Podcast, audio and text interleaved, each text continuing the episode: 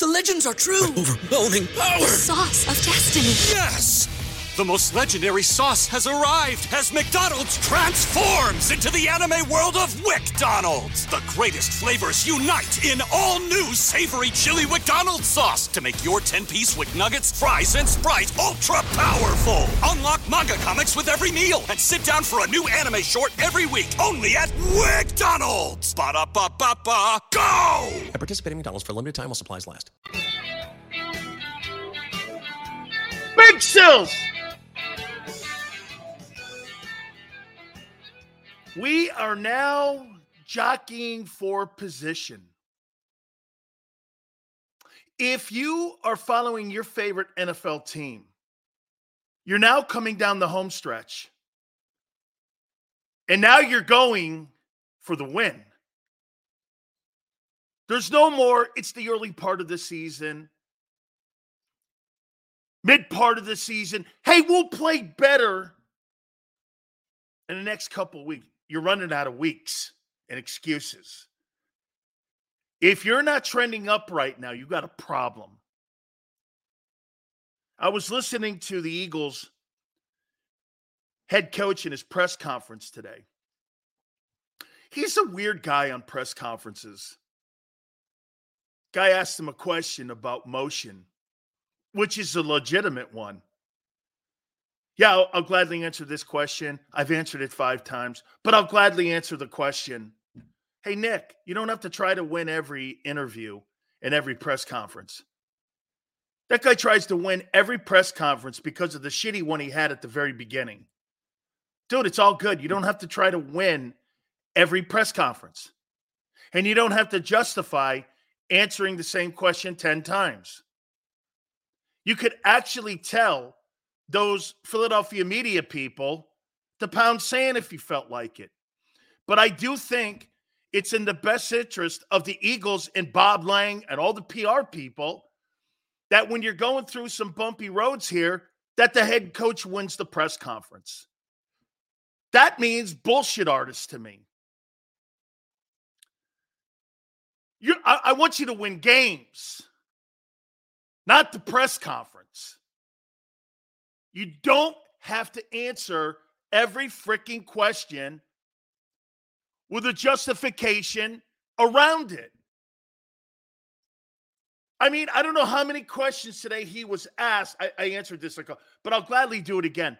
Hey, Nick, then why put the asterisk on it? I mean, he's got the weirdest press conferences. Boy, I'll tell you something. One thing that's definitely something that I've learned in two and a half years, going on three years now covering your Eagles. The Eagles like to win the court of public opinion. Holy cow. They do not want you to have any advantage, nor do they want you to know anything. I mean, yeah, Joseph, he's awkward. He's awkward because they put him in an awkward position. Nick Sirianni is so much not himself at press conferences. He's more like himself on the sidelines. Honestly, it's like he's being directed. Shit, if you're being directed in press conferences, how do we know you're not being directed on the sidelines? There is so much strict control in that organization. It goes to how you even do press conferences. It, I mean, I don't know. I mean, that's just a takeaway I had. And it seems to be every one of them. Hey, I've answered this question five times, but I'll gladly do it again. hey, man, that's a that's a backhanded slap. That's a backhanded slap to the guy who asked the question.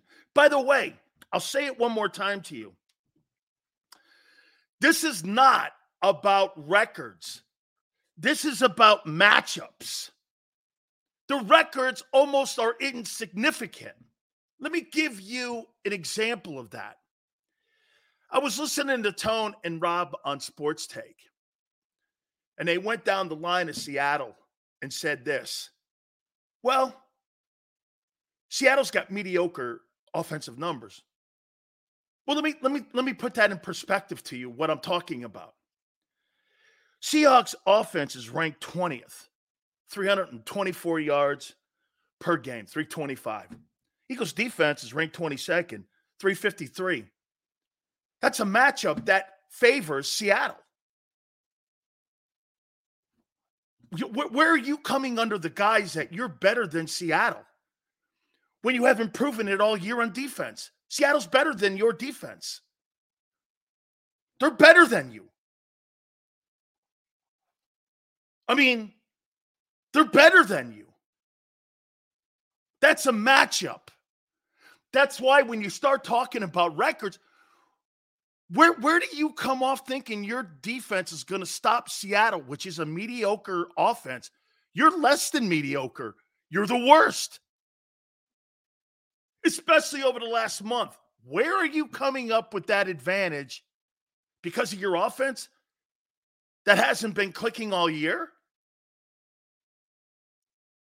I mean, I'm giving you who you are.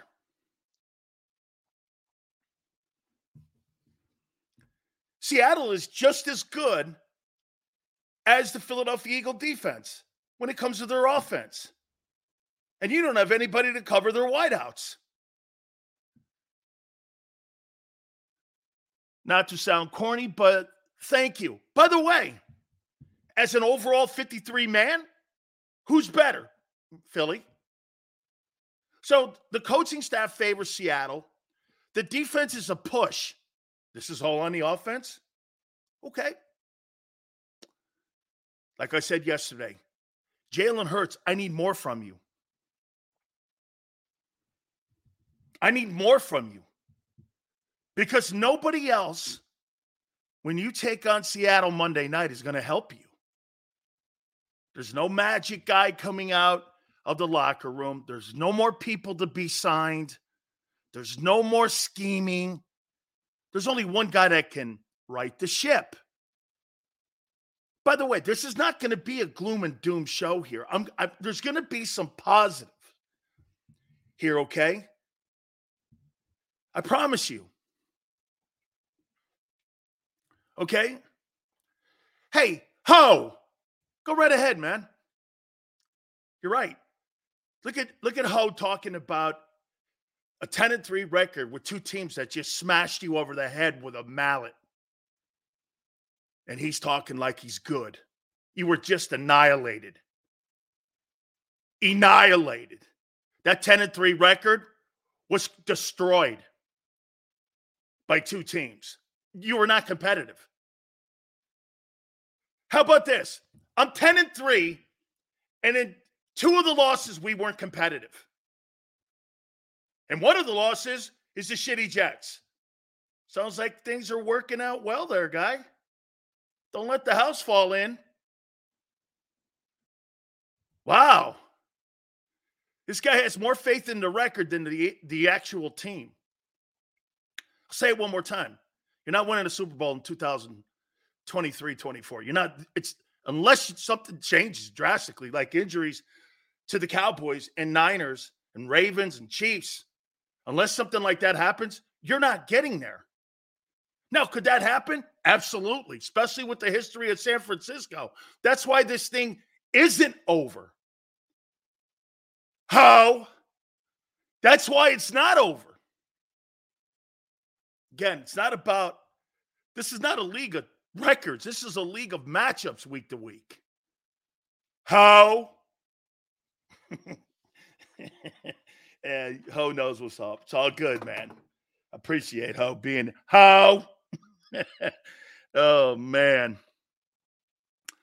I can't wait to get into this little nugget here that we just happened to dig up here because yesterday we dug up the fact that half your coaching staff is in first year responsibilities in their new jobs. How? I'll, that's the last time I'll do that. I, I I'd like to point this little thing up. Okay.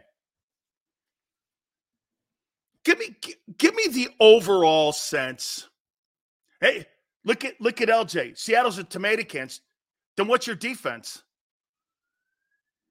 A crushed tomato can? Hey, LJ, the Eagle defense is Spider Rico. Spider Rico is your D coordinator. Spider Rico. Here, Godfrey just asked the question How's Seattle going to beat? I'll tell you what, I saw Seattle play against Dallas and San Francisco. I thought they played them better than you played them. Am I wrong? I, I thought they played Dallas and San Francisco better than you did. They were more competitive. Were they not? They were more competitive. Shit, they almost beat Dallas. They hung right there with San Francisco. You guys were destroyed. And one of those games was at home. destroyed. We're, we're going to kill this team Monday. I sure hope so. We're, we, we got a topic for that too, my friends. Here we go. How many people believe that Jalen Hurts is regressing as a passer? I got some numbers to back this up. I think he is. Not all his fault. How many people believe he's regressing? See, what you don't want to do right now is you don't want to start that conversation like you did with Wentz. And you're going to fight me today. You're going to fight me today on it, like you did on Wentz. Till one day you had an epiphany and you woke up and you all flip flopped on him. You don't want to do that now. I'm not saying you should. I'm just pointing out a crossroads. If there's a crossroads Monday for Nick Sirianni, we're getting there for Hurts. Remember, he don't have a gigantic sample size of greatness. He's had one here.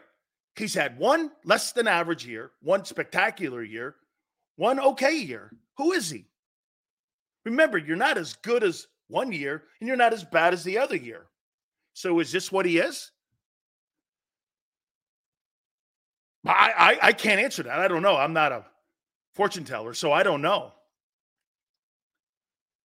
Okay. It's is Jalen Hurts regret? Let me let me let me point something out to you here. So theoretically, in the Cowboy game, he targeted three dudes. I think Zaccheaus had one catch. So really, but he targeted three guys. He targeted AJ, DeVonta, and Goedert. That targeted eight.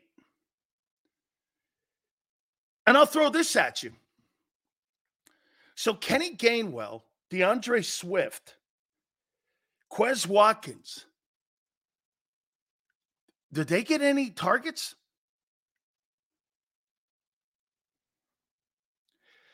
Quez Watkins, Julio Jones, Zaccheaus all played 52 snaps. Katera and Stoll also had zero targets. Do you know how many targets Quez, Jones, and Zaccheaus had playing 52 snaps? One.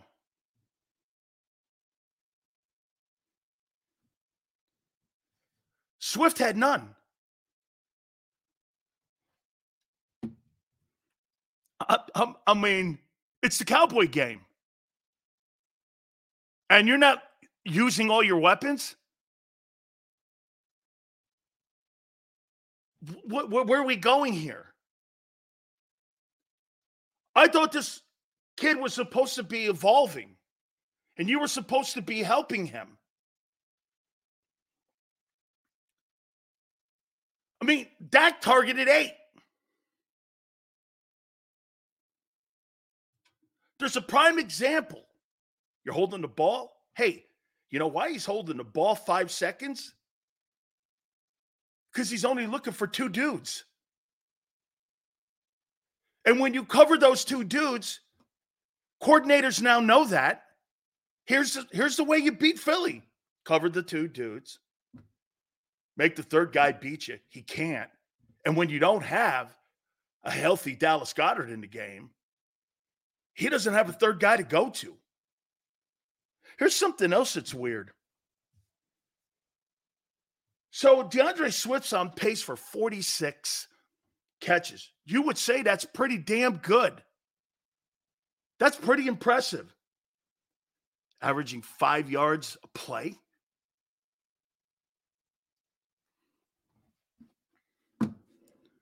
You're not buying it if you're a coordinator. That's not what they're doing. It's a decoy. Coordinators go, they throw to him very seldom when it comes to really trying to create big yards. It's a decoy. They got decoys all over the field. They want to get it to two guys. Now, look, there's a part of me that goes, Sills, I mean, it's DeVonta Smith and A.J. Brown. Absolutely.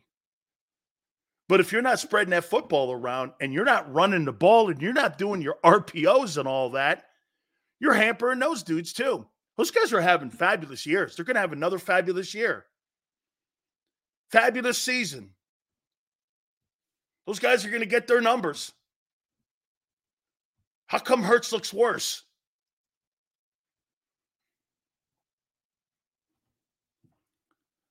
How come the offense looks worse? How come you're hearing players say the words predictability? Teams have figured you out. You you have till Monday to right it. Yeah, I know. Hey, See, he has caught that one target from our punter. Oh, that's right. I forgot. So really Hurts only targeted three guys. Thank you, Maniac. I had forgotten that. The punter threw it. oh, yes, that's right.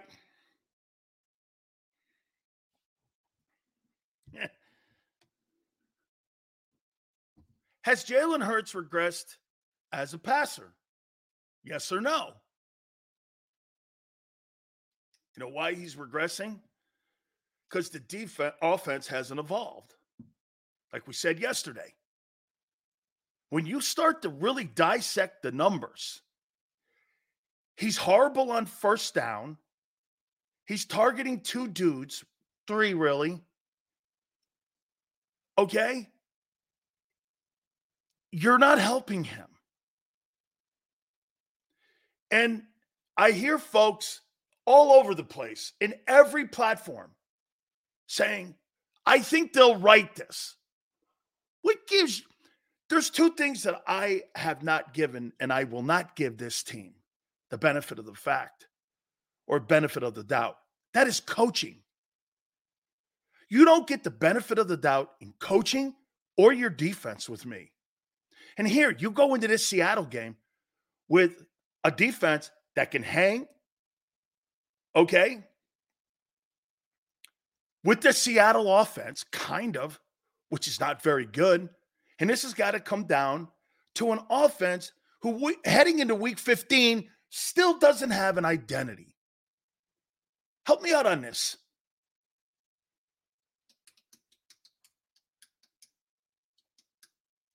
He has time to throw, so that's not the excuse. You know what he's actually doing, picking? he's actually hurting the offensive line when it comes to getting pressures and sacks because he's only targeting two guys, three. I mean, the numbers speak to, how about this? You see, the one thing about the NFL, and you're talking numbers, statistics are trends in that sport. And I'll tell you why, and I'll show you why. Some of you go like this all the time, and you say the dumbest shit all the time to me. Well, those are just stats. Well, if you go to one play 10 more times than the next play, is that a favorite play in the Eagle playbook or not? Use your common sense. Stay with me here, folks. When you start running certain plays, that Jalen likes, or Swift likes, or Brian Johnson likes, and you go to that play 35% of the time in your offensive playbook, and you continue to do that, does that not become a trend on what that team's identity? That's an identity play. Here's an identity play the brotherly shove. That's an identity play. Okay? What's the one play this year that's an identity play outside of the brotherly shove? Last year, it was the RPO. What is your signature play in that team this year? This is where you find your identity. You know what? You know what the 49er one was with Jerry Rice? That absolutely sexy and brilliant slant pass he ran. Holy cow. He was just magic on film watching that thing. Watching Rice run the slant, my God, spread you out, Bill Walsh. And that guy ran that slant pass and no one could defend it. It was just beauty to watch on film when you watch that play. Off tackle play with Adrian Peterson. Everyone's got an identity play. What's the Eagles? They haven't found one yet? You had one last year. That get this. Just to show you. Yeah, hey, picking the AJ slant play is pretty good too. Absolutely. That's a great play. Coordinators see that now. How, how, do you think AJ's played the last couple? I thought Stephon Gilmore did a great job on him. I, I thought, didn't he cause a fumble too? I thought Gilmore did a great job. I thought, actually, if you think about it, remember you guys were telling me you had better corners than the Cowboys? That's not the case. Cowboys outplayed your corners. And I still think DeVonta and um, AJ had fair games.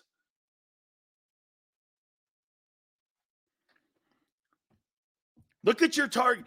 Julio Jones Quez Watkins, Zaccheaus played 52 snaps and zero targets. Both tight ends that were backups had zero targets. Swift had no targets. And you expect to beat the Cowboys with two dudes? I, I think Goedert had four.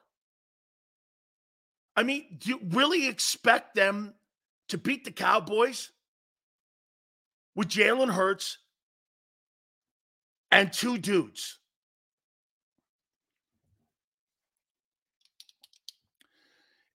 You have not shown me anything in two years that makes me look at your offense and goes like this. Wow, that's a new element.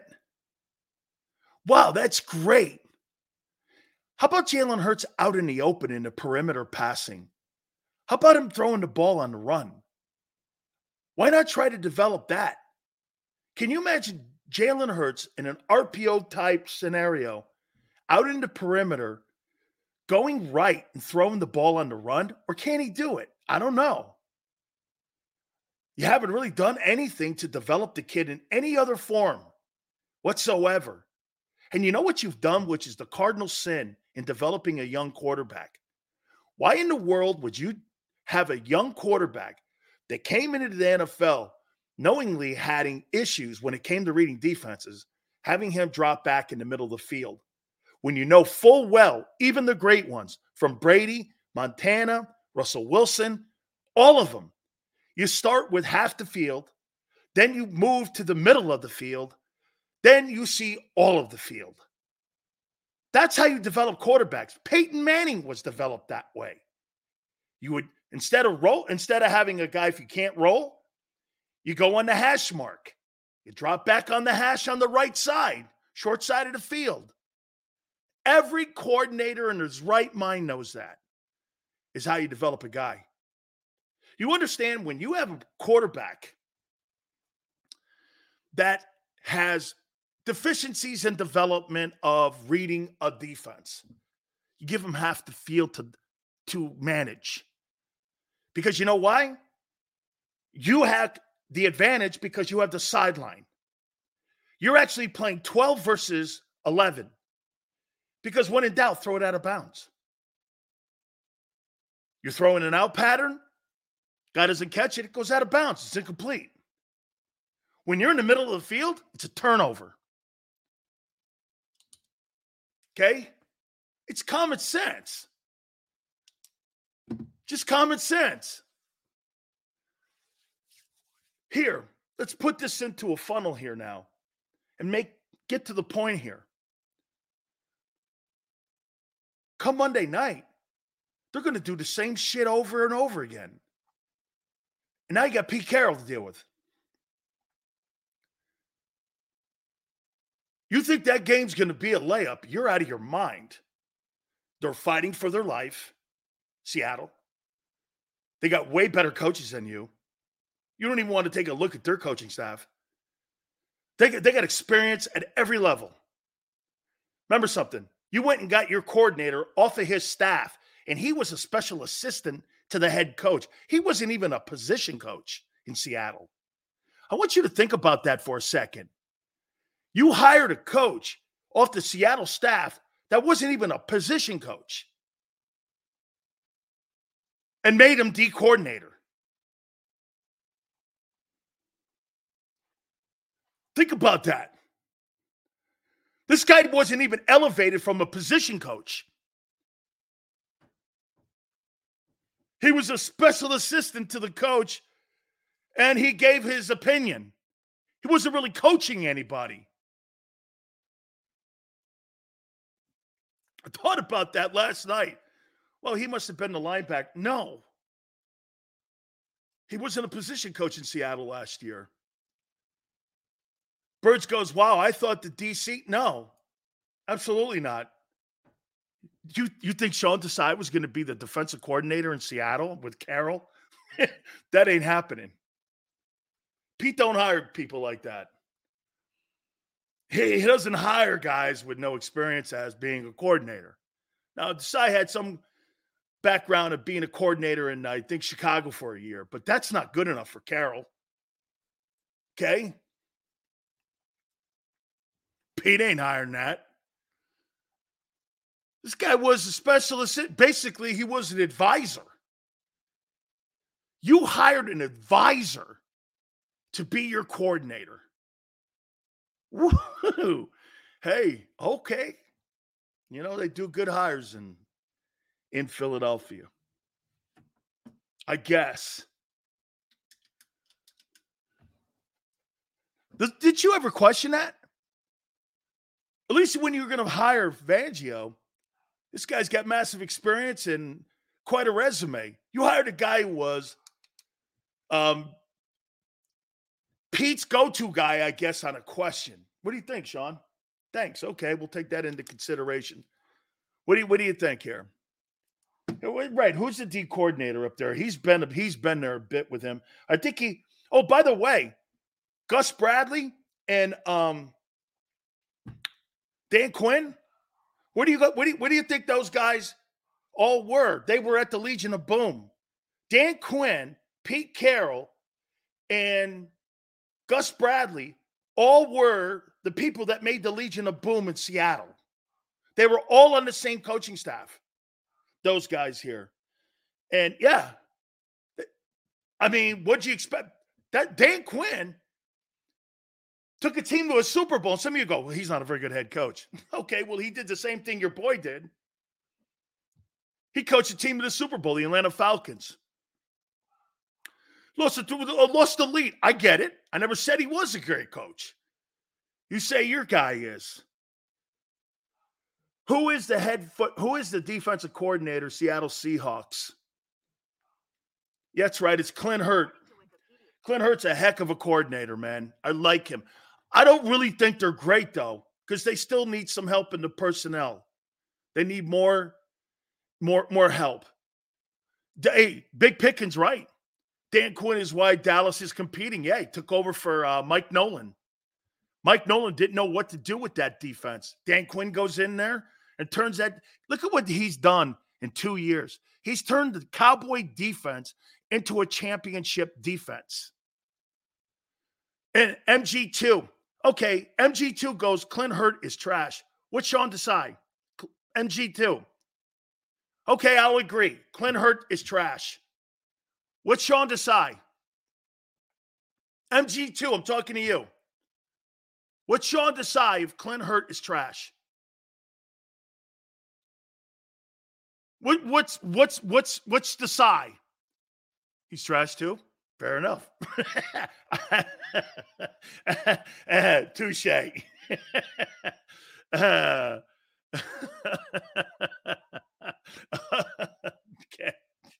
All right. All right. Now we're going to do something here that is going to make you feel better, I hope. And this may be Dr. Sills here to the rescue for therapy for some of you. Eagles currently three three and one versus head coaches with Super Bowl wins. Hey, Latino Inferno, you ain't going to Super Bowl this year. You're not getting to the NFC title game this year. Book it.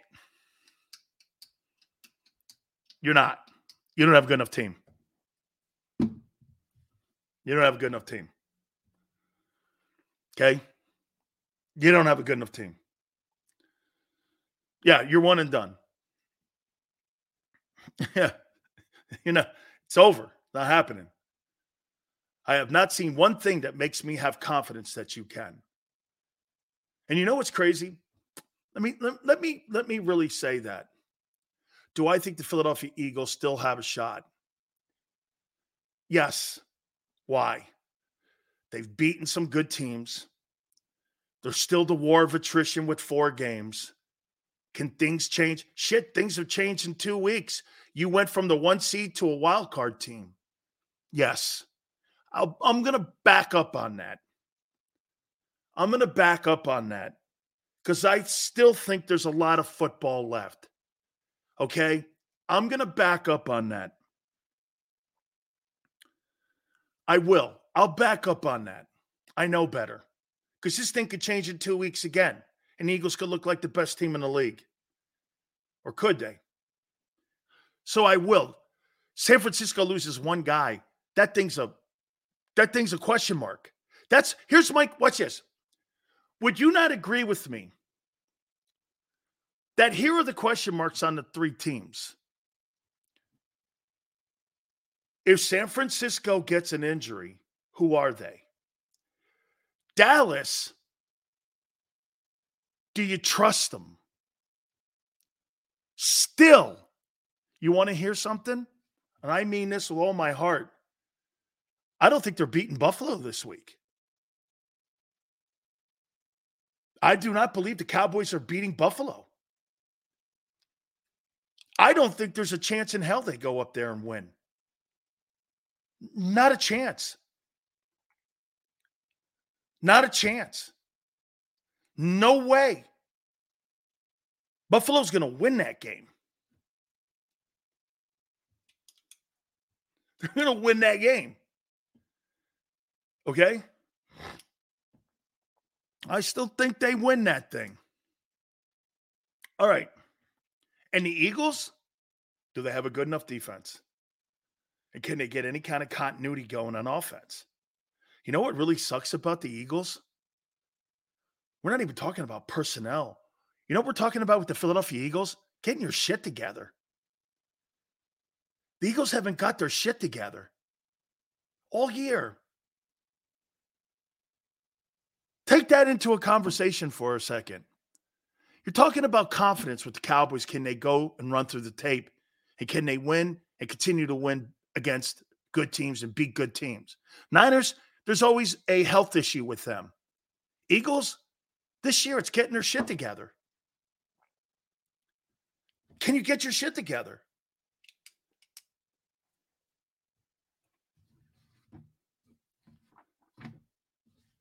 Player confidence is very shaky in Philly. Player, get this. This is the really self inflicted conversation that you have about your Eagles. You want to hear this? Their issues are within. Okay? Not exterior. There, there's personnel issues on defense. We see that.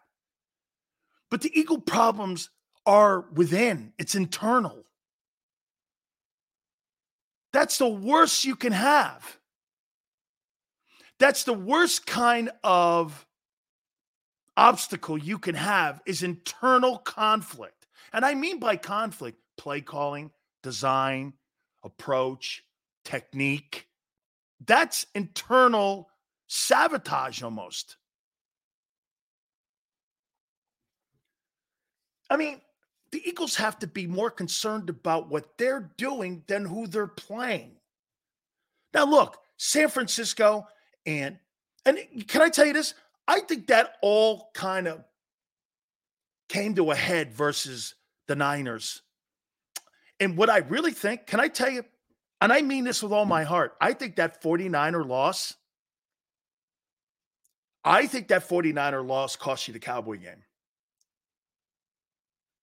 That's why people keep doing this. Why the poor effort? Because you know what? I think the football team and the coaching staff were shocked. And it carried over on how they approached, performed, coached, prepared. I think it carried over.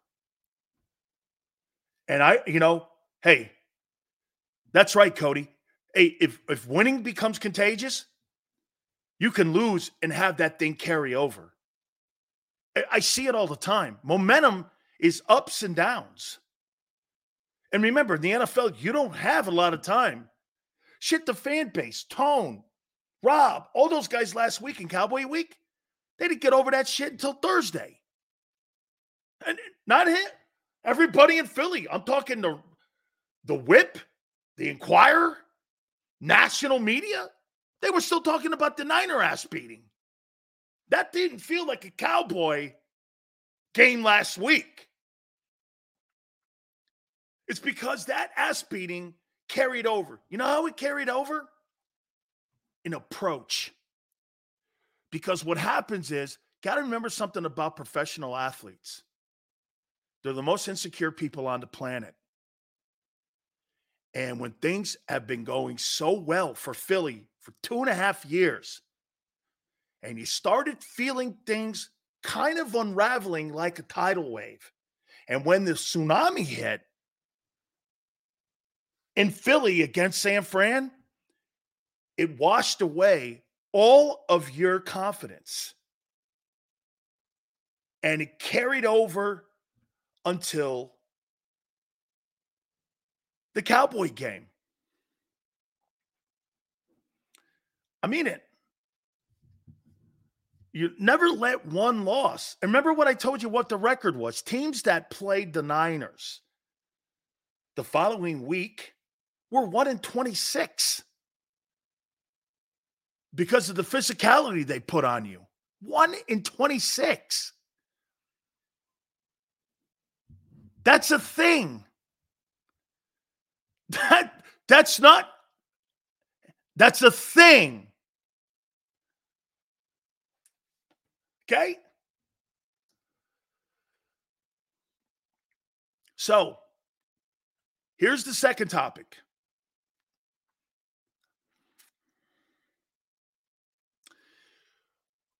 Are the Eagles' issues long lasting or short term?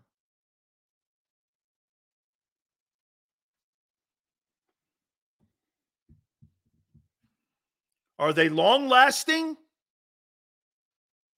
or are they short term?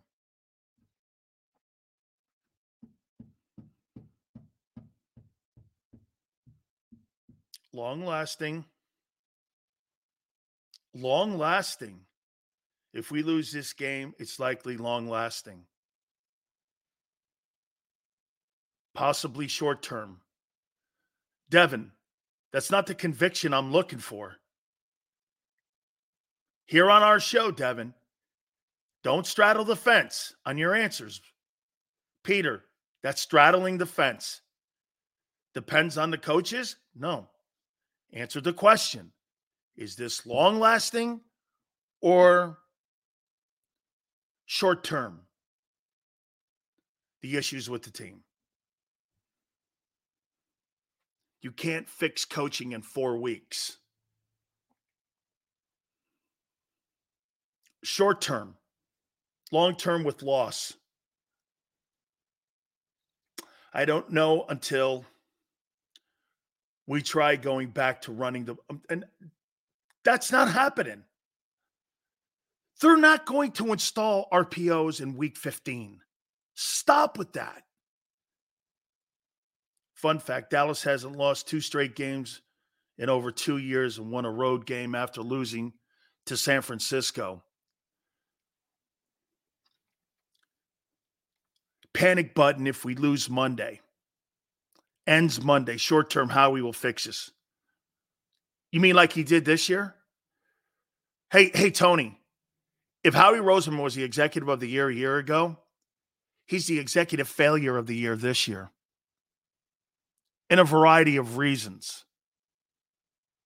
For the eight plus year he had a year ago, F in 23. Wait, D minus because of Carter.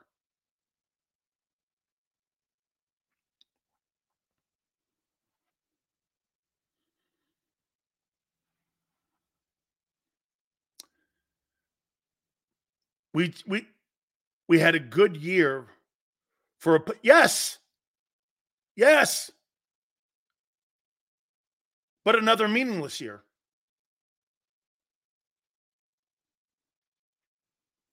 LJ is shook. He needs to accept the tsunamis here. No, no. Always remember something, shooter. LJ just likes to argue. There's nothing really behind it. He just likes to argue. It's okay. He he argues and insults. Don't worry, I got a whole family of him. You put him at the little kitty table with the sippy cup and the mac and cheese, and you give him a little piece of ham. You put a little hat on him, and it's all good. then you go over to the grown-up table and you sit down, and everybody has their dinner. You got to go over to LJ every now and then, and you got to kind of give him one of those Twizzler things, and or, or Bink, and so don't worry, it's it's all good. So remember that shooter. That's how you treat LJ. Just remember. He sits at the little kitty table. That's okay. I know how to handle him. He's easy. No, not, not too hard. it's all good. Here's my take on this.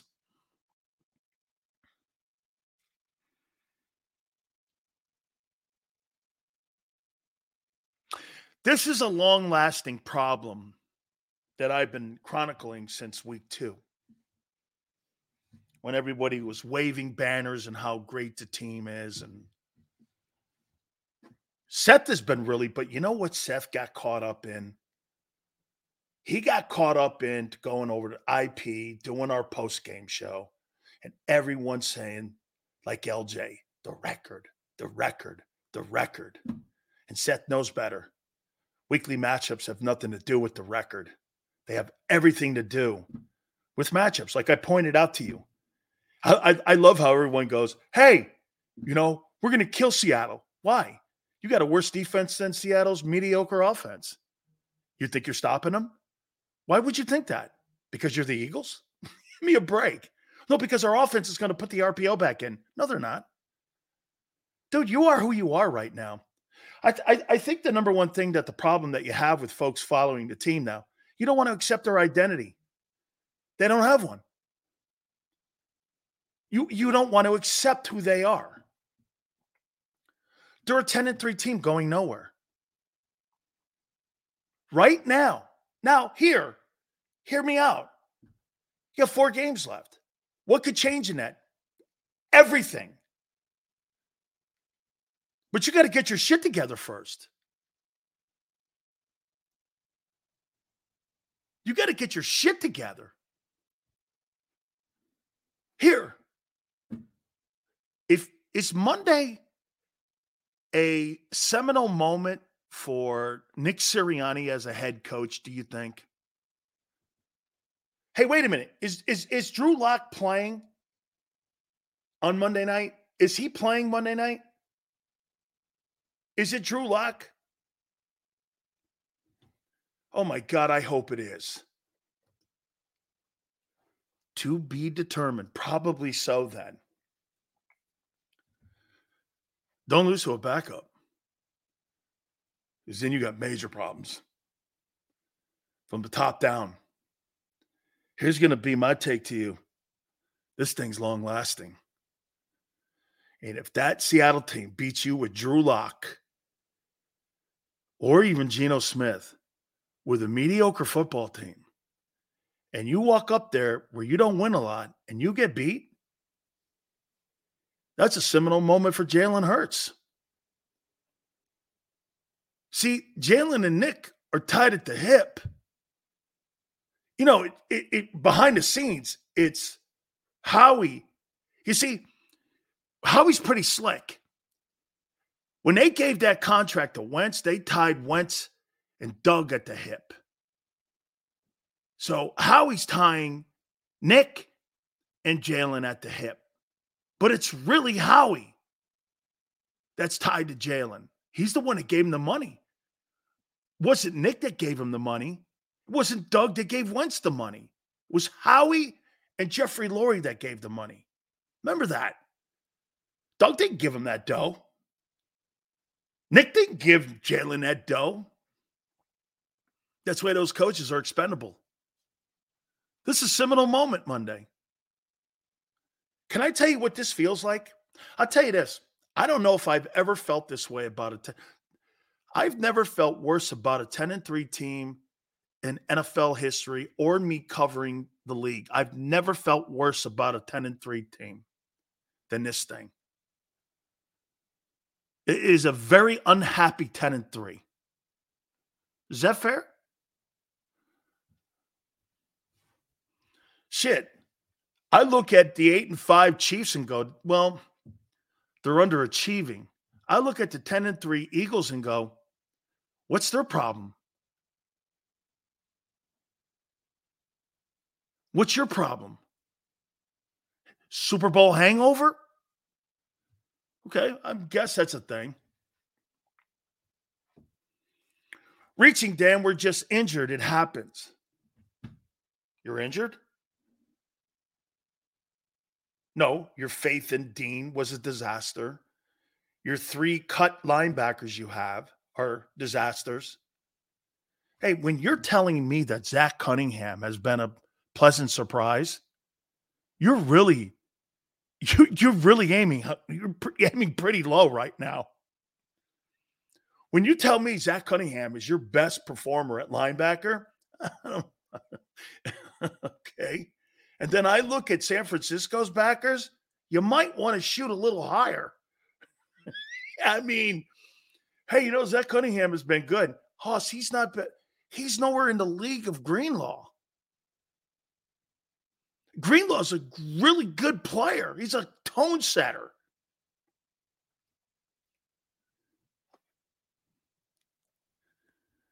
Okay. LJ, yeah, you beat the Chiefs. I just said they're underachieving. Great. Congratulations. and the Jets beat you. Isn't that crazy? And you were murdered. Jets beat you and murdered in eight quarters. How was it? Hey, how would you like to know have this on your schedule? Well, the Cowboys, they got beat by Arizona. And the Eagles, out of eight quarters, played seven non competitive quarters against the two leading contenders to win the NFC. Which one would you rather have? And one of those were the Cowboys that made you have four quarters of non competitive football.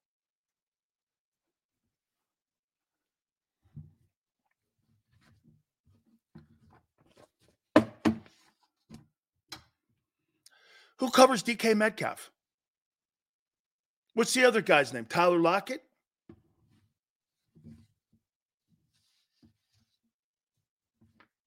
Who's covering them guys? Do they have, please tell me they don't have a tight end. Okay.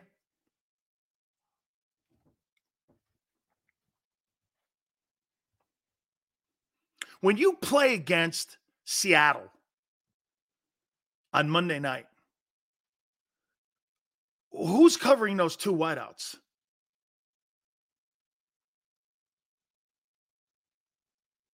Thank God.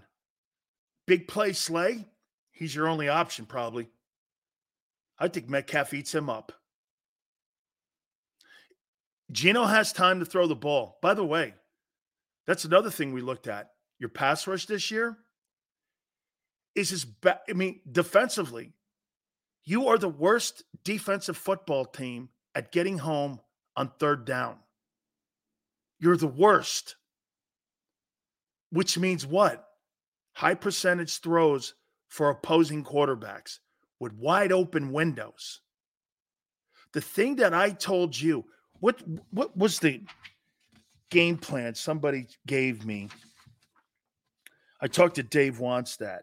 Here, I asked him how you beat the Eagle defense, and this is what he said. Um, the pass defense is the first thing you go after, so you don't open up a game plan running the ball against them. You're immediately going to throw because why? They're going to give you passing lanes. Get this you don't make an opposing offense work for anything when it comes to the passing game. Why would I have to work at running the ball when that's the only thing you're decent at? I'm going to attack the weakest link on your team. You give wide open passing lanes, quick hitches, 10 yard passes. You play so far off the ball, you can make average wideouts look better. And that's a fundamental thought process that's not changed in two and a half years, and it's not going to change Monday night. All of a sudden, you think you're going to start playing press coverage against Metcalf and Tyler Lockett? You're not. And when you're not getting home, remember I said this earlier in the year the volume of pressure is so dramatically down. I got to tell you, the only guy that's really here, you know, can I tell you who the MVP of your football team is this year? There's two dudes. It's Brown and Reddick. Reddick's on pace for 14 and a half sacks, and you'd never know it. 14 and a half sacks. Did I write that down? So wait a minute. He's on pace for 14 and a half sacks. He had 16 last year. You got a guy that's got 30 sacks in two years, and your defense is worse this year? He's going to have 30 sacks in two years of play. That's phenomenal. That's that's all pro. It's insanity. But look at the guys behind him. Sweat's on pace for eight and a half. Carter, five and a half. Davis, three and a half. Last year, you had five guys with 10 plus sacks. Not even remotely close. So when you got the volume of pressure down, the volume of getting home down, and you play the style of football, what is the co- offensive coordinator going to do? Their their pass rush is tired. They're not getting home. They don't have depth. Here, it, it's so here. I could close my eyes. What are you, you going to do? I'm going to run at Reddick all game because he's played the mo- majority of the snaps. No, I'm going to run it. Excuse me, Sweat because he's played the majority of the snaps. And I can run at both of them now because they both can't tackle. So you're weak at your perimeter. You can't set the edge any longer. Okay. Now, here's the key you have played against two of the best offensive tackles, left tackles in the game the last two weeks. Does Seattle have the same personnel? No. This is why this is a seminal game. You can't get pushed around by Seattle. You get pushed around by Seattle, you get out coached by Seattle, Seattle outplays you, you got a long lasting problem on your football team that will result in carrying over to the 2024 season. Because what will happen is you still got deficiencies on that side of the ball, and you're going to play a tougher schedule. You're going to be in the same shit you were, but more predictable. This is a real big moment Monday. This is a big moment Monday. You know, you know what this kind of reminds me of a bit? It's kind of like when your 2017 team won the Super Bowl, you came back the following year, and it was kind of like underwhelming. Here, here's the, here's the other one. I'm going to throw quick passes at you on Monday. Absolutely. Throw I'm going to do crossing routes because your backers can't handle it. And I'm going to do a ton of crossing routes with DK Metcalf and Tyler Lockett. Here's why Tyler Lockett. How many people think that AJ Brown and you're going against Pete Carroll and you're going against a defensive minded guy who doesn't have Pete Carroll doesn't have the personnel, but neither did Washington. This is going to be like the Washington game on Monday. You understand this. This is going to be like Washington. They didn't have the personnel either. They didn't have the personnel to hang with you. They had one wideout, kind of two with Dotson. Okay, they they kind of had a decent back. Offensive line was horrible. The kid was on pace to have 90 sacks this year, Sam Howell. This is going to be a lot like the Washington game. And you had Ron Rivera, and then you had Jack Del Rio. You got Pete Carroll. He knows this. He knows this. Okay? They're going to run crossing routes, quick slants. And let me ask you to, uh, I'm here. Let me go here. How many people think A.J. Brown and DeVonta Smith are better than Tyler Lockett and DK Metcalf. I heard everybody from the Fanatic to our channel to IP Inquirer all say that they think the Eagles have the advantage there. How many people think you have the better the better players there? I'll show you how dumb this is. For sure, Mike says.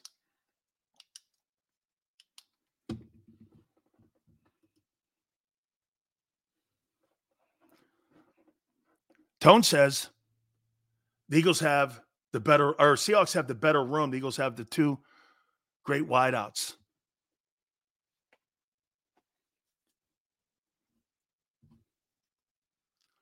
Here's why Seattle's better. Seattle will have more impact with their wideouts because your defense is worse than theirs. That's the matchup you're not going to, hey, you're not going to be able to cover those guys. So you're going to see better games from those guys. This is all going to come down to who's playing quarterback and who's healthy at that position for Seattle. If Geno finds any rhythm, they're going to beat you Monday night because you can't stop them. You have to understand something, folks, and I, I, I want you to come to a reality here. Nothing's going to change Monday. There's nothing that will change. Nothing's changing. The environment around the league is the only thing that's going to change injuries. You're now in the part of the league and in the season where the war of attrition is going to come down to determining who's going to win the Super Bowl. Everybody's identity is set. Whether you have one or not, get ready. We're here. You're running out of lane. This is who you are. The only thing that will change around you is the environment. Nothing else is going to change. So, wait a minute. You want to know the first sign of having um, panic in the Eagle room? All of a sudden, we watch them do a ton of jet sweeps and they start throwing that into the mix on Monday night, creating more opportunity for more people to put the ball on the carpet, which they've been horrific at. Also, Seattle has a really good Ricky wideout. I know I, I he is. Now again, it's going to come down to the health. You can't start adding shit heading into week 15 with three games or four games, three games after Monday night. You're going to start adding new components? That's a sign of panic, also. Dude, the only guy who is going to save this and put this team, how about this? Not save it so much. Put the team back on the rails. Seattle's a team you should put it on the rails. You're better than them. I don't know if you're internally better right now. I think they need to simplify things and go back to the basics. Right. Shit, man, I'd find a seven plays Jalen loves to run the most, and you can beat them with that. Hey, you know what's crazy? Do you remember what was the game that Lane was doing this? What was that game where he just said, and you ran the ball like a hundred million times? Was it the Viking game that he did that in? Let's just keep running that bitch. Keep running it. Keep running it. Keep running it. Was that the Viking game he did that in? Okay. And what happened with the Vikings? They couldn't stop it. That's what you need to do Monday night. Five plays, get it to AJ, get the YAC yards going again. Make Swift part of something. Let me show you something on Swift. Now, I don't I think these numbers are right. I think last year Miles Sanders had 233 carries also. I think it's really weird. Maybe I'm wrong, Tone, but I think like um Sanders had something like maybe 265, 235, something like that. Swift's on pace for 233 carries. 1,075, basically 1,100 yards, 4 6 a carry, 46 catches. Why are you using him? What, what's you didn't use him at all last game against Dallas. Why? You got an 1,100 yard back with almost five yards of carry, and you're not using him? Why? Why doesn't somebody at that press conference ask Nick Sirianni, you got a running back who's got one of the higher averages in the league. He's not like he's doing 3 9 a carry, which isn't horrible. He's doing 4 6 a carry. He's got almost 50 catches, or he's on pace for 50 catches. He's on pace for 1,100 yards and you're not using them.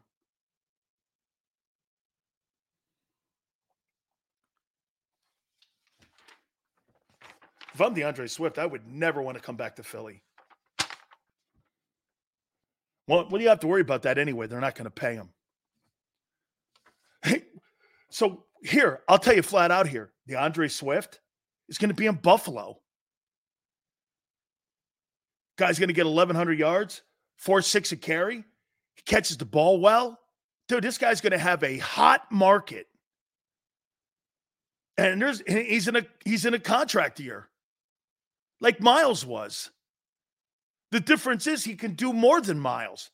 My problem is the 275 yards rounded. That means he's only doing 5'8 a catch, which means they're decoys. Those are not productive catches, is my point. That's not a productive, those aren't productive. Look at Christian McCaffrey's numbers. That's production. Those catches are kind of like, like I said, they're decoys to get the ball. Defensive coordinators know this now. Swift's a decoy in the passing game. To some extent, so is Goedert. That's why he bitched earlier I'm disappointed in my role in the offensive passing game. Right? Those were his words. These other guys. So if you're a coordinator, this is how I look at the Eagle offense. I'm putting a game plan together. Okay. I know that they're going to Goedert. I mean, I know that they're going. Isn't it funny every time they get Goedert and Swift established, the offense looks better? Because you know why? You're going off trend and tendencies. Just like Mike McCarthy did last Sunday. You never go off tendencies. They stick to their guns, man. And it's to detriment. RPOs, wheel routes with Swift, AJ and Smith, slants, run. Yeah, you sound like the 22 offense there, Q. Q, you want to hear something too? Kenny Gainwell and Swift had no targets in the Cowboy game. And he's still on pace for 50 catches. I don't get it. I, I, I don't get it. Oh, wait, I do get it. I'm answering my own question like I tell Tone. I, I, I do get it. I do. Now, check this out. A.J. Brown is going to be the first wide receiver in Philadelphia Eagle history with 100 catches. He's going to, he's to end up with 118, somewhere in there. 1645, nine touchdowns, 14 yards play. Fantastic season. DeVonta, 90 catches, 1186, eight TDs, 13. You go to Goedert, 55 catches, missed a ton of games again, 575 and three. By the way, I'm done with Goedert too. I'm done with guys who miss 25 or 26% of their season. Come on, dude. You got to be healthier, man. I'd, put, I'd rather play with a lesser guy like Jake Ferguson, who's going to be there week to week, than a guy who's going to mm-hmm. miss four critical games. And maybe miss a Cowboy mm-hmm. game or a 49er game. That could cost me home field. As good as Goedert is, he is not as reliable as Zach Ertz was. And I, pro- I personally think I'd rather have Goedert. But it comes to a point when availability also has to be part of the conversation. You see, this is not like college. You pay a guy and his availability. Where is he? You start there. He's in the league because he's great already. You don't start with, well, that player's better. No, is he available? That's why Penny doesn't play. Penny's better than Gainwell, but he's not reliable. Can't block in the passing game, and he's always hurt. That's why, and you know why he's on the Eagle team? To keep him away from Dallas and San Francisco. That's why he's not there. They, he's on the roster for one reason to keep him away from other folks. There's no other explanation.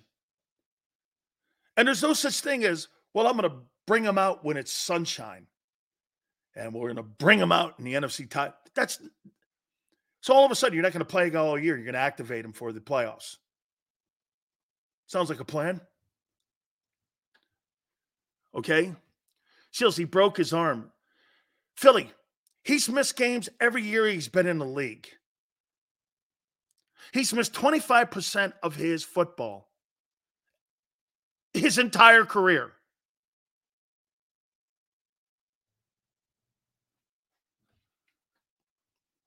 Hey, you're right. It's a forearm.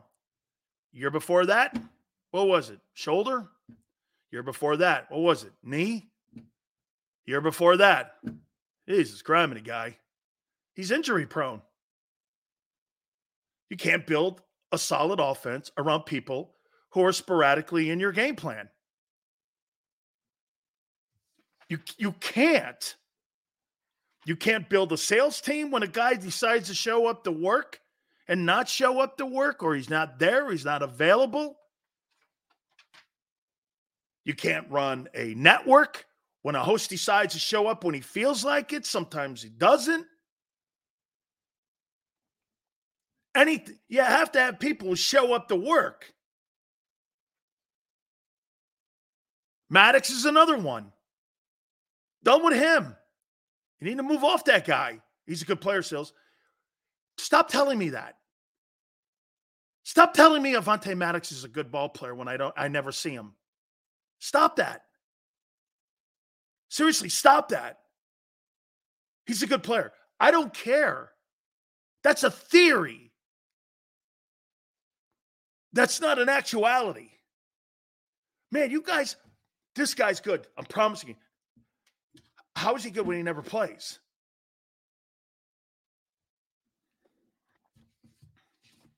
You got to be available. This isn't college football. You got a hundred guys. I'll tell you something about um, Sirianni. I'm gonna make a comparison to you. You think Sirianni's more like Doug, Andy Reid, or Chip Kelly? If you had to make a comparison, who would you who would who would you say he's closer to being? Doug, Andy, or Chip?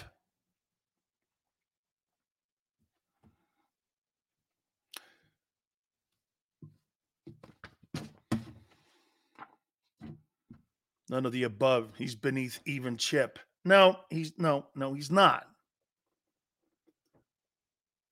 He's closer to Doug, but I still I, I still don't even like the comparison. He's closer to Doug. I don't see that at all. I think he's closer to Chip with a better bed bedside manner.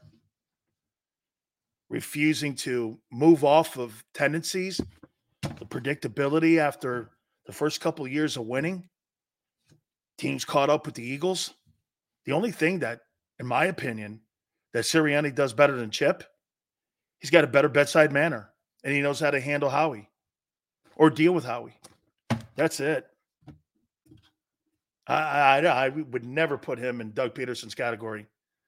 Doug's a true players coach, and he's also a play caller, and he puts quality people around him.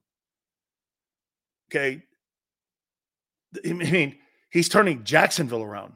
Jacksonville. Jacksonville. Okay. Just saying here. How many, I mean, first two years with Chip, what were, what were his records? Just just asking. What was Chip Kelly's first two years um, with the Eagles? Well, what, what was his first two years? What we in reality, he isn't like any of them. All of them are tremendously different. Okay. What were the first two years with Chip? 10 and 6? So he was 20 and 12 his first two years, regular season.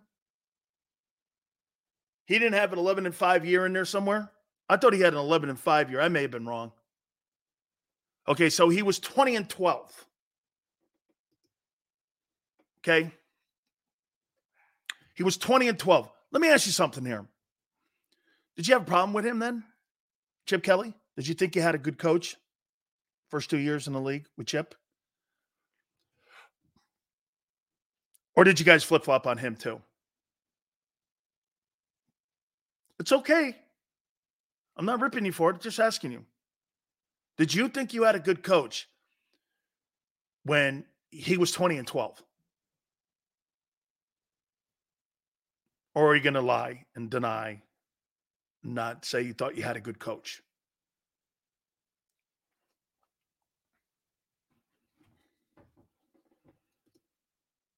I never liked the guy. I did not like his philosophy. So when he was 20 and 12, people in Philly hated him. Tone hated him.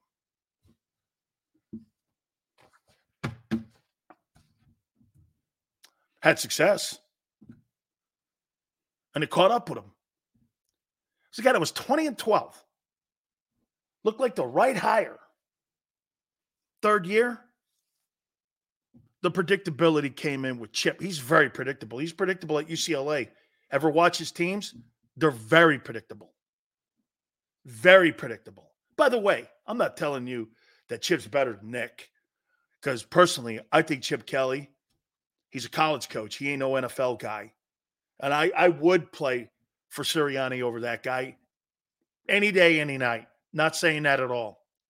I'm just saying the difference that you have here with Kelly is, is that what destroyed him was his bedside manner and the fact that he had too much. You never give a head football coach, it's never been a head football coach in the NFL, total autonomy. That's an Eagle screw up. The owner of the Eagles screwed that up. Why would you give a college coach full say because you thought you were trying to find Pete Carroll and Jimmy Johnson again? Hey, man, that doesn't always work. The reason that Jimmy Johnson and Pete Carroll, why do you think they had the advantage over teams early in their coaching careers? Because they had recruited every kid from the first round to the seventh round, back then to the 12th round with Jimmy, to come play at Miami or come play at Southern Cal. Pete Carroll that's why he knew Kam Chancellor. He knew Richard Sherman.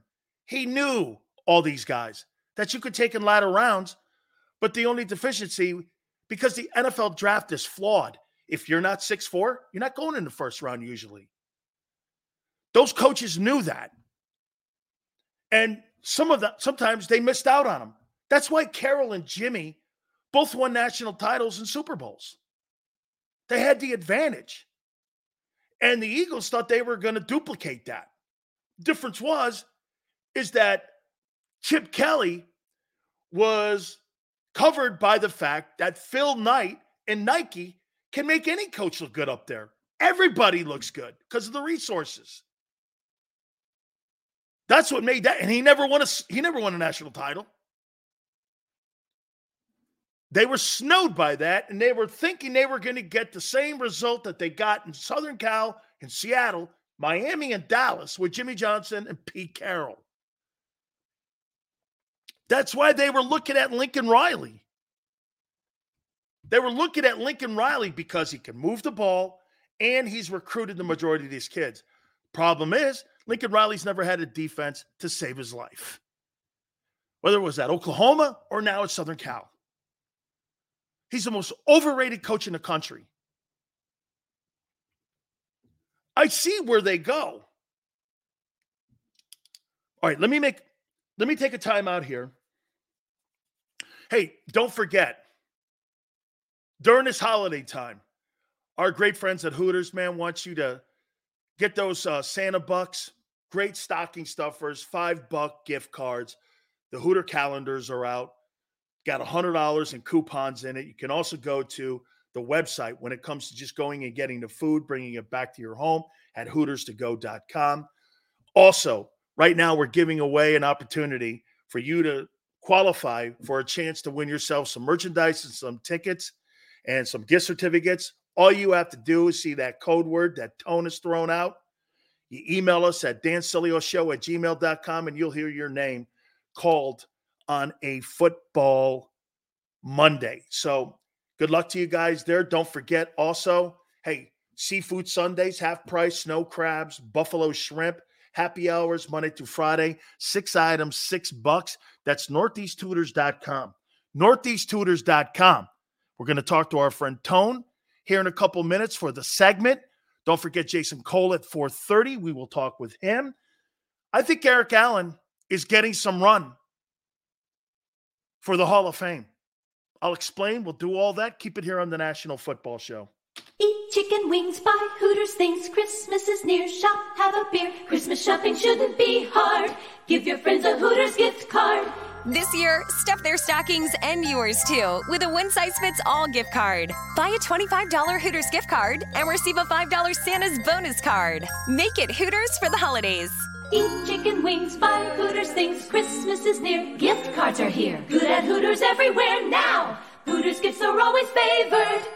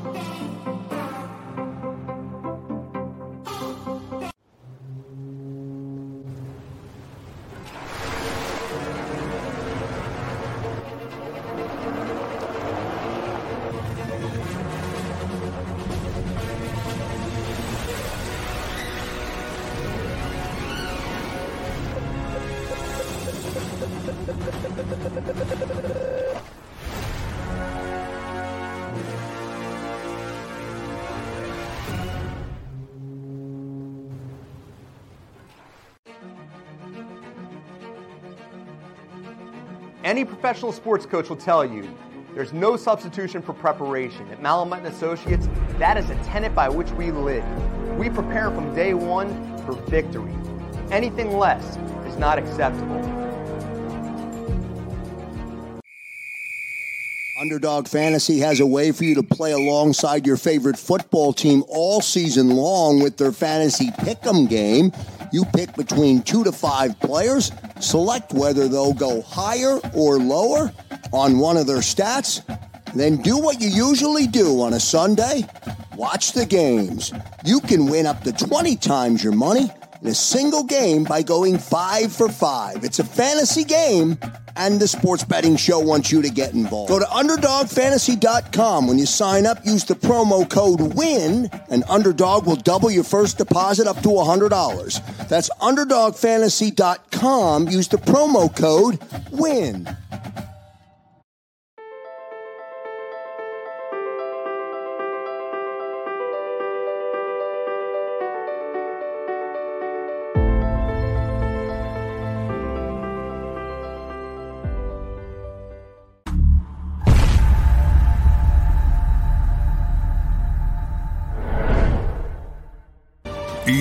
G L E S. Eagles.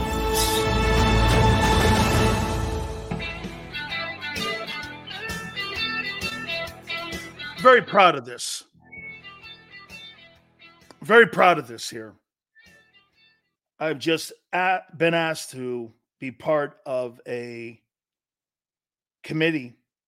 It's for the advancement of blacks in sports, a nonprofit organization with a mission to boldly advocate for the culture of equality, inclusion that results in the advancement of racial and economic and social justice for blacks in sports. Today, we are releasing our 2024 Black Coaches Watch List. A list of all nominated coaches can be found here. I want to make it very clear that we invite you to pick from this list, and we pray and we hope that we can get Charles, Gary Charles, founder and CEO, on for the advancement of blacks in sports. Um, very proud of that. I've been an advocate of that for over 30 years. Got 137 Division One college football programs, and you got seven black coaches. It's an atrocity. Chip Kelly, two and four with Winers, certified stud. Mm. Congratulations. You can Google LJ and type. um, I want to show you something here. Um, when it comes to how the NFL has rigged the game, how many people believe that the National Football League has rigged the game?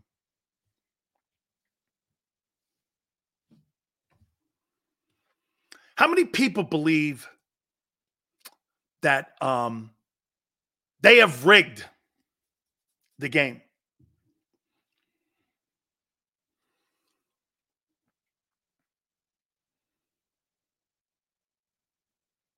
Warrior goes, I'm starting to believe it. Let me read you a quote from a player about a meeting with the commissioner of the National Football League. Then you tell me when you see games called. NFL commissioner told Kareem Jackson in a meeting recently, and he's of the Broncos who has been suspended you have to protect the offensive players. He fired back at the commissioner. I'm not sure how. And then he asked the commissioner, so it's the defensive players' responsibility to protect the offensive players? There, in a nutshell, what you're doing is you're saying one side of the football is more important than the other side. And they're going to look out and call more plays and penalties. No wonder Andy Reid and Mahomes went nuts. Because the mentality in the NFL is give the offense everything they want. The commissioner just said it to a player who was suspended. See, they're not pissed off he was off sides. They're pissed off they didn't overlook it because they overlook everything else in games. Damn, dude. You got the commissioner of the NFL telling a defensive football player he's less valued than a wideout in the NFL. And it's his responsibility to look out for his safety. I've never heard that. I've never heard that referees today in the NFL are looking out more so for the safety of the offensive players than the defensive players. Man, that's criminal. Where's the NFLPA when you when you need them? That's absolutely egregious. That you would put one one side of the ball with more value over the other side. Coming off a Super Bowl takes its toll on a team. It sure has. Look, look, look at look at the Chiefs. That's a lot of physicality that most teams never see. Birds Super Bowl hangover is real and still believe and love this team. Go Birds.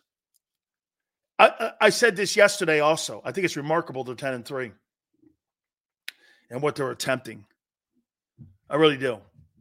I think I, I think it's remarkable. Okay. And Forte goes, so then why no flag when Dallas hit Jalen after he said, because they don't know how to legislate RPO quarterbacks. They never did with Cam. They don't with Lamar. And to me, um, if that was Brady running out of bounds, and you could take this wherever you want, if that was Brady running out of bounds, Brady could have been two yards inbounds. And if a guy would have decleated him, there'd have been a 15 yard penalty. Jalen could have one foot out of bounds and nothing will be called. And you can tie in anything you want from that. There's numerous ways you can go, and you pick one. And guess what? I don't have a problem with any one you pick, okay, in that conversation. I wouldn't have a problem with any lane you took in that. And I think you know what I'm talking about. Okay. Uh, Mike, right? How about Michael Vick used to go out of bounds? He used to kick the shit out of him. Shit, I saw last year. What was it, the Carolina game? A guy sacked Tom Brady and he got called for um, quarterback roughing the passer. They took the penalty, they scored a touchdown, and it kept their hopes alive for winning the NFC South. You think Jalen gets that call? Not happening. I hate having to sometimes be politically correct. I really do. It really, it really makes my stomach turn. But we live in a different society today. And I'm and get this, I guess I'm being Clark Kent here. If you guys want to put that out there like that. All right. I look forward to this. It's our segment with our friend Tone. He joins us now here on the National Ball Show. Tone, appreciate you coming aboard, my friend. As always, sir. It's always a good time. How are you feeling now? Um, you know, day by day. Uh reality is um nothing is given when it comes to this Philadelphia Eagles team as of December 14th on, on a Thursday at 2:30 Central Time. I'm not um, locking them into anything except for the training room and the film room. So um, I'm not going to sit here and pretend like I'm going into the Seattle game with the utmost confidence. Um, do I think they're going to win the game? Yeah, but at the same time, am I completely, am I completely sold on their performance as of late, which gives me confidence? No, but I think they should win the game. They should, but will they? It all remains to be seen at this point. I'm on a week to week basis with this Philadelphia Eagles team for the reasons we've all laid out for the past several days. Defense is lackluster. As a matter of fact, defense is putrid. Defense is terrible. Offense has no identity. They have a hard time sustaining drives. They have a hard time deciding what kind of team they want to be. They have a hard time maximizing the skill set of their quarterback. Um, you know, it's, it's just how can I sit here unequivocally and just say without a shadow of a doubt, I believe the Philadelphia Eagles are still Super Bowl contenders. How can I do that? Is this a long lasting issue or a short term issue with the Eagles? If I had to choose between the two and give you a straightforward answer, um, I would have to say long lasting because the problems, again, they aren't. See, injuries are temporary. You can heal from an injury, right? But you can't really heal from someone's beliefs and how they look at the game of football. People are who they are right? Nick Sirianni is who he is. Brian Johnson is who he is. Howie Roseman is who he is. Sean Desai is who he is. And they have and, and and their fingerprints are all over this Philadelphia Eagles team, right? The only person um that I have any confidence in is Jalen Hurts. Like I said, I think he has to be phenomenal. And you know, he's in a situation where um his coaches are really going to have to take a look in the mirror and find out who they want to be and what their approach is going to be. I don't have too much trust in the coaching staff as it, as it stands today. Therefore, to me, um, their issues are longer lasting because they stem from things that they can control, but they won't change. I want to throw this at you here then. Then why do you think that there's going to be some sort of epiphany on Monday when Tone? I think the problem that people have right now is this is who you are. You're nobody else. You're not going to get better. You're not going to get anything better. Jalen, like I said, and you and I are both on the same page with this, he's the only guy that can write the thing and put the thing back on the rails because it is Seattle. But when I hear people saying this, well, the defenses, I mean, the offense for Seattle, you know, they're kind of they're mediocre all across the board. They're 20th. Okay, well, you're 22nd. Where do you think you have the advantage when you're playing against DK Metcalf and Tyler Lockett? Where's your where, where's your advantage against a shitty? If you're going to say Seattle is a less than impressive offense, or where do you come off? And I'm not saying you. I'm, I, no, I, I, where, where do where do people come off thinking that you have an advantage there? Fans being fans, man. Okay. And um, right. you know, you know, for right. me, you know, for me, um, to answer your to, to answer your initial question, I have to remain hopeful, right? I have to remain hopeful because I support this team with everything I have. Hope is so, fleeting, my friend, like love. You see, it's you, you see the hope is fleeting now. It's fleeting in real time. So, um, again, you know, I I, I have to believe that Jalen Hurts is going to put his foot down in such a way that makes them that, that shows them listen the way we the way we've been doing things cannot continue we're too talented on this side of the ball we're too dynamic on this side of the ball the way we've been doing things is not sustainable we had to throw some curveballs in here we had to get back to the basics and lean on what we do well and maximize that to the best of its ability so you know when i look at this team it's like okay the seattle seahawks do they have their fair share of deficiencies? Sure, right. But am I confident enough in the Philadelphia Eagles defense to be able to stop the Seattle Seahawks offense? No, I'm not. Because here's here's what it comes down. Here's what it comes down to, right? No matter who you are, no matter what talent you have on the side of the ball, no matter who your coach is, this is what it comes down to. Can you get off the field on third down? Can you hold teams to at least field goals? Right? Uh, you know, can you um, can you get to the quarterback right on third down? So far, the Philadelphia Eagles have not. Can you defend the pass? Can you defend the pass? Right? Did you know the Philadelphia Eagles are the worst team in terms of first in, in terms of first downs by way of the pass? Hmm. The Eagles yes, are giving I up. Do. The Eagles are giving up the most first downs via the pass. Can I tell you? And that's hurt the run game. And that's hurt the run game. It's hurt everything. It's hurt the run defense. Yeah, run defense. Excuse me. You know, you know, people put a lot of, you know, I understand the Eagles aren't putting up the most sacks on third down. I understand that, but here's my retort to that: it's kind of hard to keep that motor running hot when you're the only damn mechanism in the machine that's working overtime. You know what I mean? Like, like they, like you're you you want them to stop the run. You also want them to be dominant in the pass in the pass rush, and then also you want them to essentially do the jobs of the linebackers. What as see, football is a complementary sport. The D line helps the linebackers. The linebackers helps the D line. D line helps the DBs. DBs help the linebackers. So on and so. It all supposed to work in concert. But what happens when the linebackers aren't helping anybody? What happens when the DBs aren't helping anybody? You're essentially playing defense with two arms behind, two arms tied behind your back, and you got one leg hopping. So again, people can say people can be hard on this defensive line. I'm not going to be hard on this defensive line. You want to know why?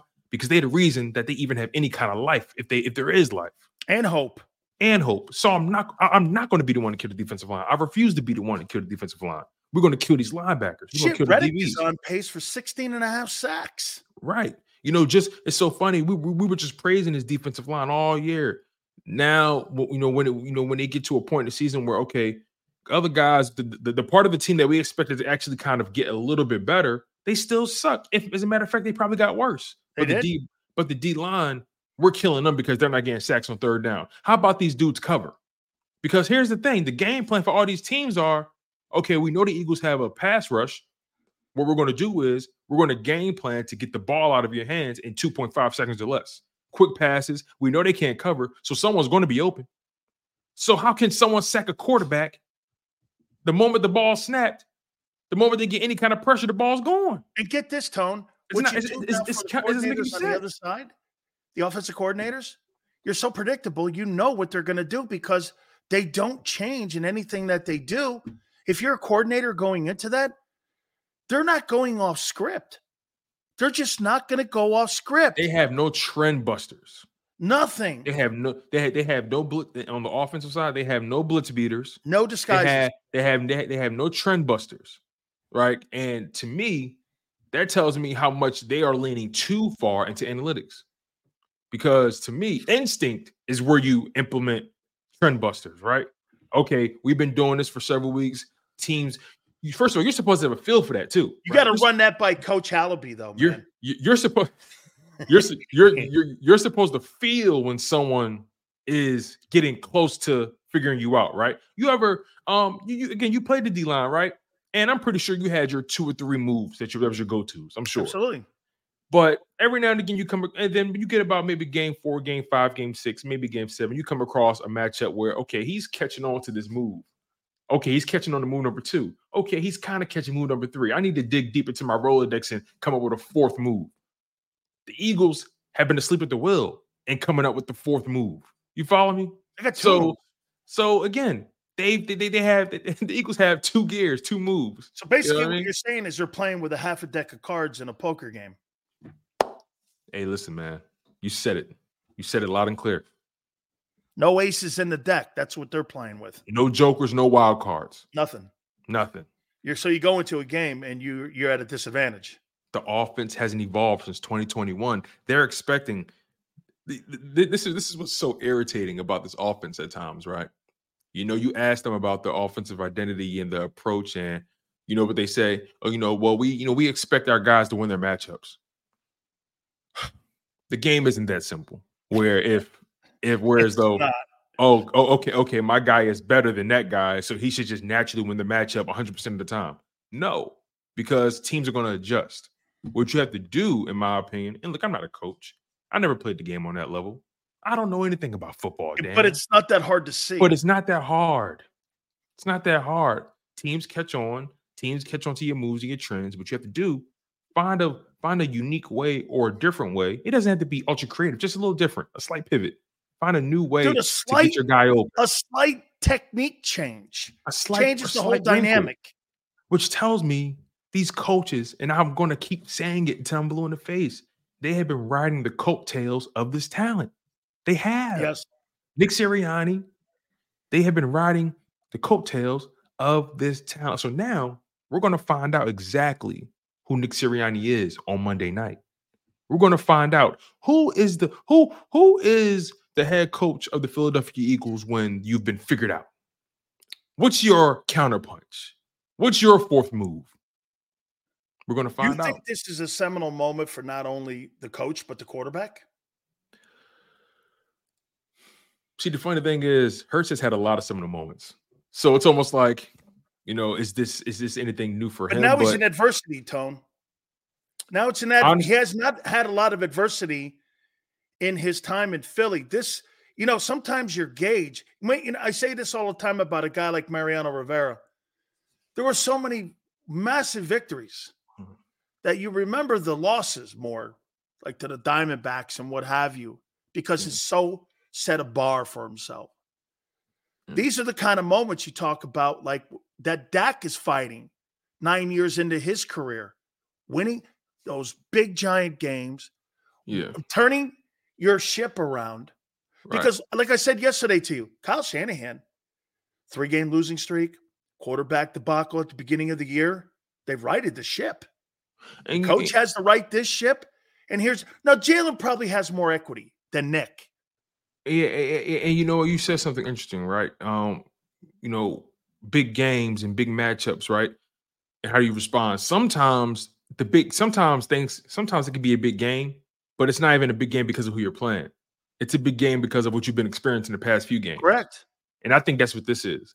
The Seahawks mean nothing to the Philadelphia Eagles. They mean nothing to me.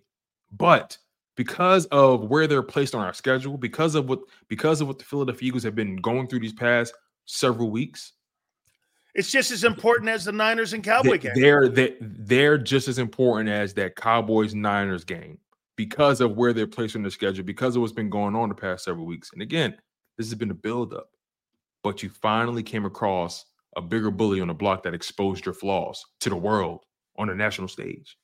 So um, I'm not. So again, I think that I, I I want the Philadelphia Eagles to win this game. I think they should win this game. Am I completely sold that they will? No, not. How about this, Tone? Do you think the issues with the Eagles are internal or external? When I so in, so when I think of internal, right, I think of things you can control. When I think of external, I think of things you can't control. Okay. So I would say they're internal because, That's really shitty. In my opinion, that's actually worse than dealing with injuries. Uh, that's right. That's shitty because it's self inflicted wounds. I said it to you earlier. What makes the Philadelphia Eagles issue so scary to me, to me, what makes their issue so scary is the fact that everything that they're going through could have been prevented with with more competence at everyone's role, could have been handled if we didn't miscalculate certain things as far as a player's value or what we think they can be, or not penny pinching. Um, it's just certain things that they're experiencing. I can't sit here and say, damn, you know, things just happen. Like Bradbury, right? Bradbury, damn, it just happened. I can't like I ain't got I ain't listen, it is what it is, right? I, I would I would have signed him. I don't. I would have signed him too. So wrong there. so I'm not I'm not even killing the Eagles for signing Bradbury Yeah, back. That's not that's that's not even a bad move. Nope. But what I will kill you for is propping up Nakobe Dean like he's your future when he hasn't shown you a damn thing. What I will kill you for is not evolving your offense since the year 2021. What I will kill you for is um not addressing um the depth of your cornerback position properly. I was And talking to. Rob earlier. I was talking to Rob earlier, right? They draft and look, we have ultimately Nolan Smith. I have to give him an incomplete because I don't know what he is, but I know what Joey Porter is, and Joey Porter was drafted two picks later than Nolan Smith.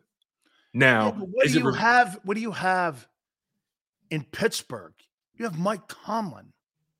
That's true too. That's true too. I mean, Mike Tomlin is a protege of Dungy. If you get drafted defensively in Pittsburgh, You're going to have a solid career. with the issues in Pittsburgh. I mean, something. Look, you may have issues offensively in Pittsburgh, but you don't have any issues defensively because that's his side of the ball. And by the way, Big Ben, shut the fuck up.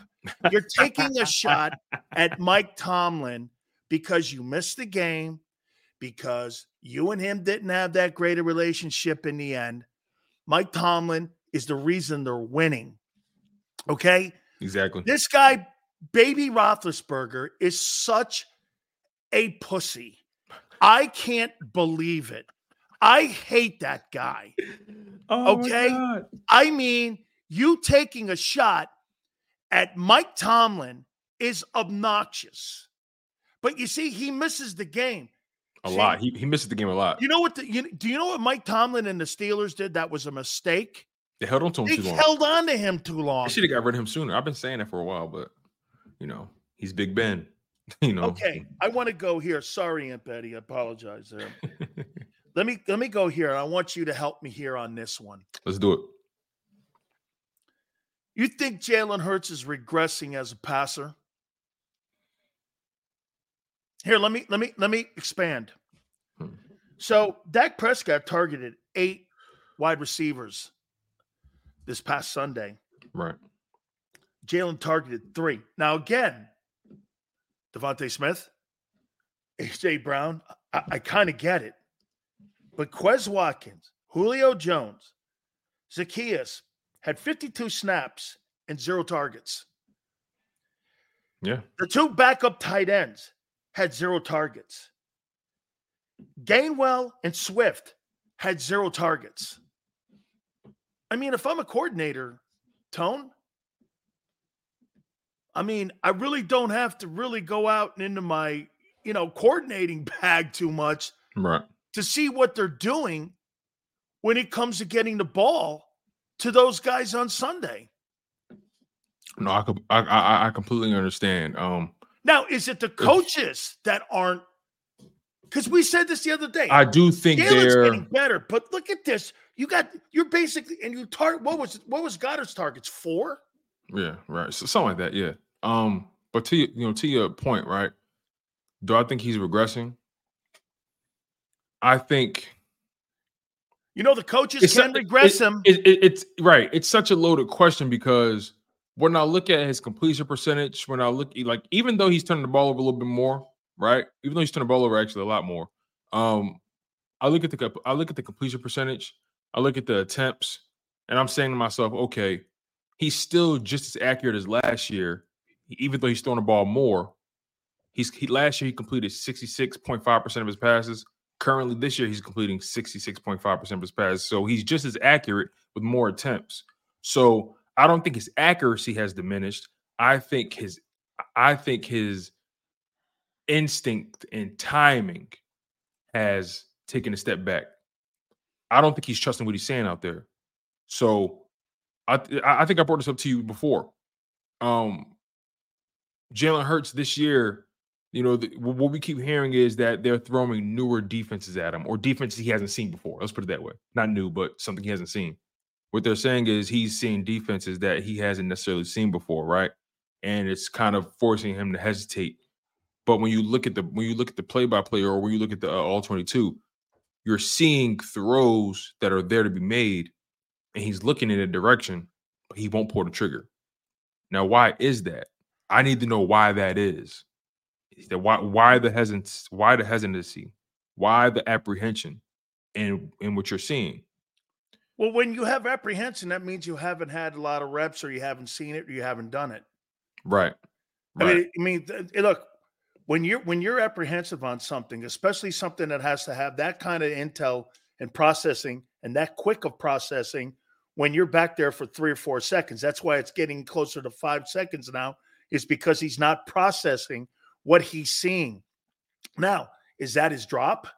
It, does he get back into it? Here, here. Remember something. I'll tell you what Bill Walsh told me about developing of Montana. One of the greatest things, and I said, "Man, Montana, he just throws so great." He goes, "So you look at his arm," and I go, "Yeah." He goes, "Never look at a quarterback's arm. Look at his feet. Look at his feet. How fast does he get back to his seven step? Because once he gets back to his seven step, the quicker you get back instead of floating back, that used to be Vinny Testaverde's problem. He would float back to a seven, and by the time he got back there, he didn't have enough time to process the intel that he would see. And early in his career, he would just float back there because he's a six-five guy. Montana would get back there as quick as possible, saw the field, had time to deal, had time. Brady, too, worked on their feet so much. A quarterback is in his feet, not in his arm. That's why you say sometimes with Tua, it's throwing the spots. Well, it's also processing the information. Mhm. I don't know if they're technically helping him a lot. So when he gets yeah. back there, because he's so used to being an RPO guy, I don't really think he's great at drops. And I think he kind of has to sit back there and he has to look and he has to process. And that's why it's only a two man target. if you notice at the top of his drop back, he's a little hoppy. Yeah, And that's right. I'm not, I'm not, I'm, I'm I watched this. I forget. That um, first year Brady coaching him? I, I forget who uh, what his name is. Um, it's this, it's this guy on YouTube. I, I think it's called the Quarterback School. He does an amazing job of breaking down quarterbacks. Whitmore? I forget his name, but um, I would have to. I okay. wanna- Go ahead. Yeah, yeah, but you know, I, I I really want to give this guy credit though because he he breaks down Jalen Hurts film regularly. Um, he doesn't just break down Jalen Hurts, but He breaks down all the quarterbacks. Um, what he's doing is like Jalen Hurts just looks uh, looks a bit hoppy in his drop back. Yep. And uh, I, I that's funny. I didn't even I I- that you notice it. yeah, He kind of he kind of drifts. yeah, And yeah. that's what's causing the time because he's not processing the information. And what you said, he's not trusting the game plan. That's why it's taking five seconds. Yeah, yeah. no, I I couldn't I couldn't agree with you more. Um, I just think Jermaine Jalen Hurts. JT O'Neal, JT O'Sullivan. I think I, I think that is his name. I think that is his name, JT O'Sullivan. I think so. Um, but nonetheless, though, yeah. Oh, yep, it's JT. Yep, yep, exactly. Thank you guys, JT O'Sullivan. I appreciate it. Um, he's apprehensive, and that tells me the coaches aren't doing a good good enough job in coaching him out of that, or coaching in general. This is why this this will go back. This goes back to my point about they're just relying on these guys' talent to bail them out all the time. That's what I strongly believe. I don't believe that like Jalen Hurts made his biggest jump under Shane Steichen. He leaves, he takes a step back. So who who so that tells you who was more responsible for his growth. That Oh, tells you that that- that's clear. Clear. It's very, very clear. Don't overthink it, you guys. Brian Johnson was there in 2021. Nick was there in 2021. Shane was there in 2021. In 2022, all three of them were there again. Jalen Hurts makes the big jump. In 2023, who, one, one person leaves. You still have two brains there. One brain leaves. Jalen Hurts takes a step back. Who was more responsible for his growth? Isn't it funny, Tone? You take just a few personnel pieces away, slight personnel pieces, and then you take the play caller away, and you have 90% of your offense back, and you have the same playbook. Also, I think And you're I, watching your quarterback. Here, look at this. When I look also th- also think Jalen trusted Shane more. People want people want to talk about this relationship. Oh, that- wait a minute. I thought they were boys from back in Hey, the Tonka truck days. Hey, hey, listen, man. I, I, I that that's a cool story for the off season, but when the season starts, I don't give a I don't give a damn about that. That's what I said. I don't give a damn about that when the season like, starts. that have to do anything? It doesn't have anything to do anything. I think I think he trusted Shane more. I think he trusted Shane's reasoning behind the play calling more. You know what I mean? You played this game before. Nothing more annoying. You tell me if I'm wrong. Tell me if I'm off. Nothing more annoying than when a coach tells you to do something, but he can't tell you why you're doing it. There's nothing worse knowing that when you know that a coach lines you up in a shitty position and you know you're not going to win at that position and he puts you in that technique and he puts you in that in that play call, you know it's going to fail. And there's no and and trust me, I can't tell you how many times being coached by Dave Wannstedt when I got to the Bucks, this guy constantly put us in bad situations every series. Every series. Wannstedt, who went on to win Super Bowls, not just national championships, he won three. Okay, as a coordinator for the Cowboys, constantly put you in top positions to win. Tone, you know it before the play is called. It's Mhm. going to fail. You see, the Okay, is, That's why some of these guys are walking off the field shaking their head, going, that's all you see.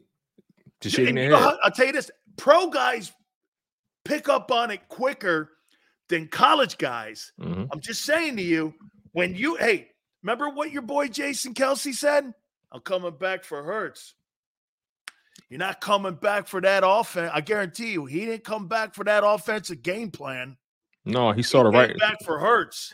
Right. He saw uh, he saw what Jalen Hurts could be. And here's the thing, right? Jalen Hurts, Jalen Hurts is nowhere near dead, right? Like the, his his No. you know, like this is this is one of those situations. And, and I'm, I'm not saying you're saying that. Hoss, he's Um, the only thing keeping him he's the on- afloat. Right. So um I trust Jalen Hurts to always stay in the lab and work on his game. That's one thing I do trust by Jalen Hurts. He's always going to stay in the lab. But I wish someone was helping him fix uh, stay in the lab with him. That's usually what coaching is too. Right, right. So here's the thing, right? The bottom line is this: regardless of how people want to feel about what we're saying, we all watch the games and we see something is off. We Can see I- something is can I- off. throw something. This is one of my conspiracy things here. oh, here we go. Okay. Buckle up. I just think ever since they gave him that money, they treat him differently on and off the field. And they probably teach him, watch this, and they probably treat him coaching wise differently. It's just different. It's just to me. You think they um you think they you think they talk to him a little differently? I think they talk to him differently, and I think they expect more from him without coaching him. Money I think they. Money I doesn't change they- a man. What's that? Money doesn't change you. No, It no. just- it- it, it just changes people around you. Yeah, it changes the people around you. Remember that exactly. that. It how people perceive you. It changes the people around you. It doesn't change you. It changes the people around you how they see you. So, I just to me, well, we gave him the money, so it's up to him to do it. When that's not the case, Belichick was up Brady's ass for 20 years. Exactly. You know what? To me, how about this one? Tone, do you think the Eagles coach Jalen Hurts hard? Not anymore. Do you Not think anymore. Brady was coached hard in New England? Yeah. If you're in New England, you're getting coached hard by everybody. Yeah, definitely. You think It's- you it- it- think Andy it's, Reid it's in the his, it- it's in the fabric of what they are. you think Yeah. Andy Reid in his subtle ways coaches Patrick Mahomes hard? It doesn't have to be swearing at him or hollering at him. Yo, listen to this, right? I'm so glad you brought that up. Last year, before the contract was signed, when Jalen Hurts made certain turnovers that were clearly idiotic, what did Nick do? He was right at him. Yo, what's going on? This year, we haven't seen Nick get at Jalen Hurts one time. Nothing. Not one time. No one, no one wants to talk about that. This is the first time. This is, I I think this is the first time this is being brought up. The- they don't know. Jalen- They, they don't Jalen to. Hurts and Nick haven't had a heated conversation on the sideline not one time this year. Or let's put it Wasn't this it last year he threw a pick in some game and Nick went over? it was the questioned him? Washington. It was the Washington game. He threw it. He he threw it. He I think it was the Washington game. He threw an interception, and it was in the red zone. As soon as he walked back to that sideline, Nick was like, "Yo, what the? f- What was that? Like you got you you go here with the ball, not that, like you know he he got with him this Doesn't season." it doesn't it show you something too about Nick hasn't Brady? said a Nick hasn't got Nick, Nick hasn't said a stern word to him all season because the cameras would catch it. You know what I mean? The cameras would catch it, but Oh yeah, because they caught AJ. How about this one though, Tone? So when Brady left New England, who did he go to? He went to Bruce Arians. Mhm. Did he coach him hard? Shit, he, how many times did Bruce Arians put Brady on blast when they were seven and five in that Super Bowl year? Quarterback's Yeah. got to be better. yeah, but also That's I Tom think Brady. right, and, and and and also you know in in contrast, Tom Brady also held Bruce Bruce accountable. Oh, well, Bruce he- got three rings too. Right, So, right, right, I right, mean- right, right, right, right. But I think I think what I'm saying is they both were Oh, yeah. with each other. But you Because- be hard on each other, but respect one another. Exactly, exactly. Okay. So to me, I mean, I don't believe that kid is getting good coaching this year. What what's his tone? Think about it. He's not getting good coaching. Or how about this? He's getting inexperienced coaching. Mhm.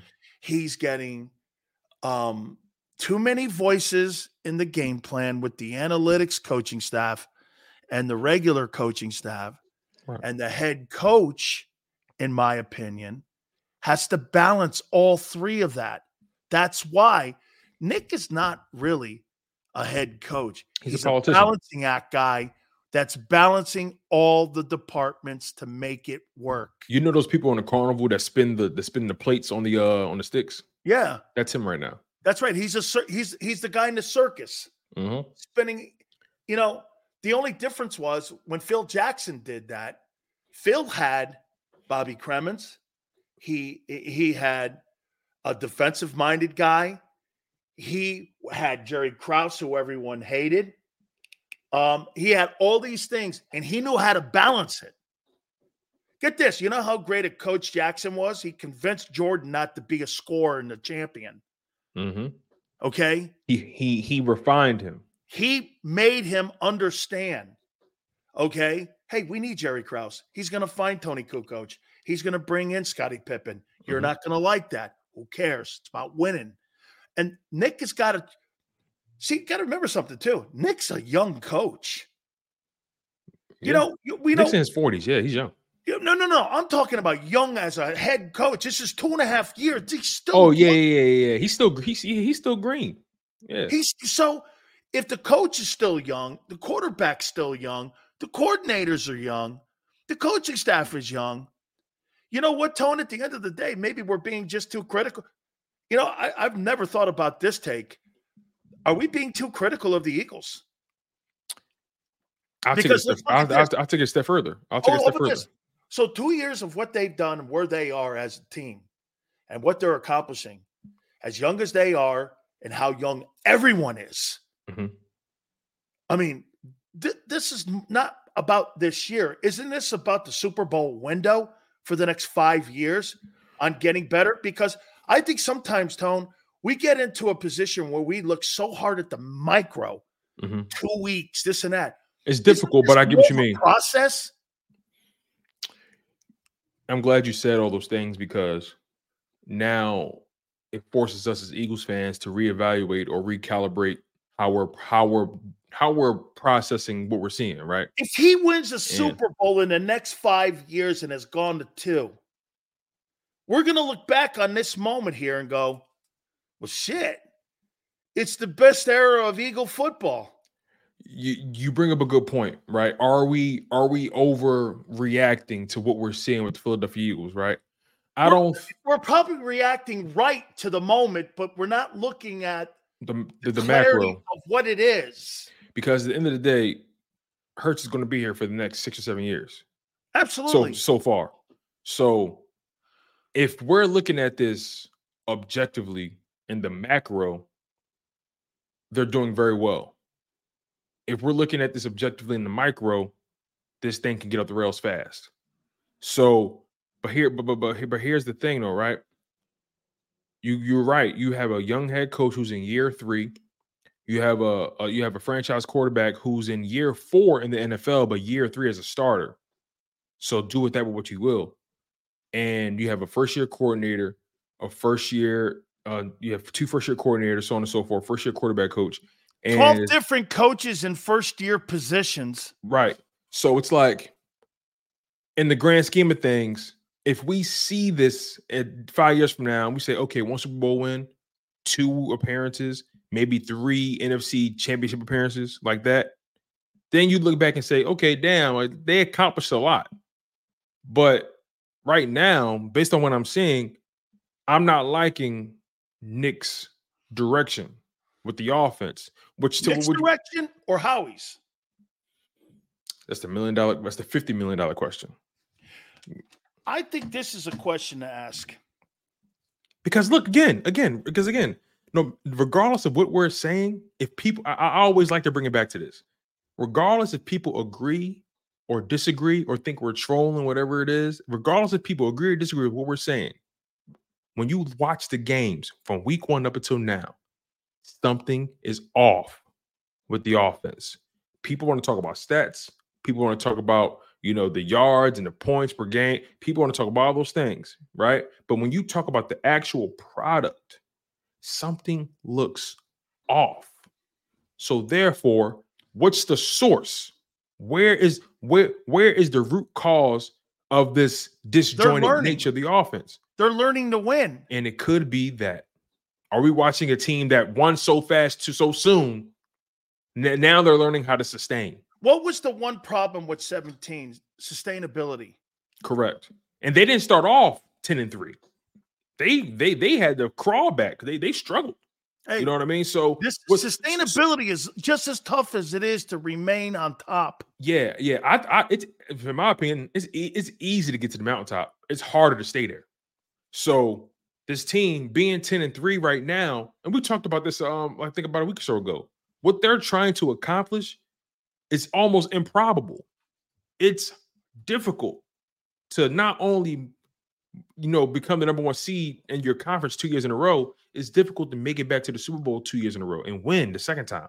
It's hard, you know. So it doesn't happen, and, and it doesn't happen yet. With them being ten and three, they have a they have and, and again the defense is not a Super Bowl defense at all, at all. But can Jalen could Hurts, be next year? Could be next year. But could Jalen Hurts play above the wire? Can Jalen Hurts play above the rim to help carry this team to us to that point? I trust Jalen Hurts. I don't trust his defense.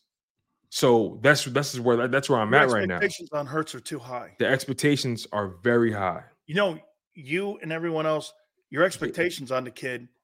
It, get this. But I, said but I but I always check myself with that, right? I always check myself and I say, look, at the end of the day, Jalen Hurts is a quarterback that came into the NFL with a ton of flaws, and we're kind of been we we're kind of spoiled by his growth from year one as a starter to year two as a starter. So now we're expecting this growth. You, you talked about it in the offseason, so he, right? so he, get this. So he takes a step like how about this? He takes a smaller step. I told you this. No, you, I, Last I, I know where you're going. I, I know you're going with this.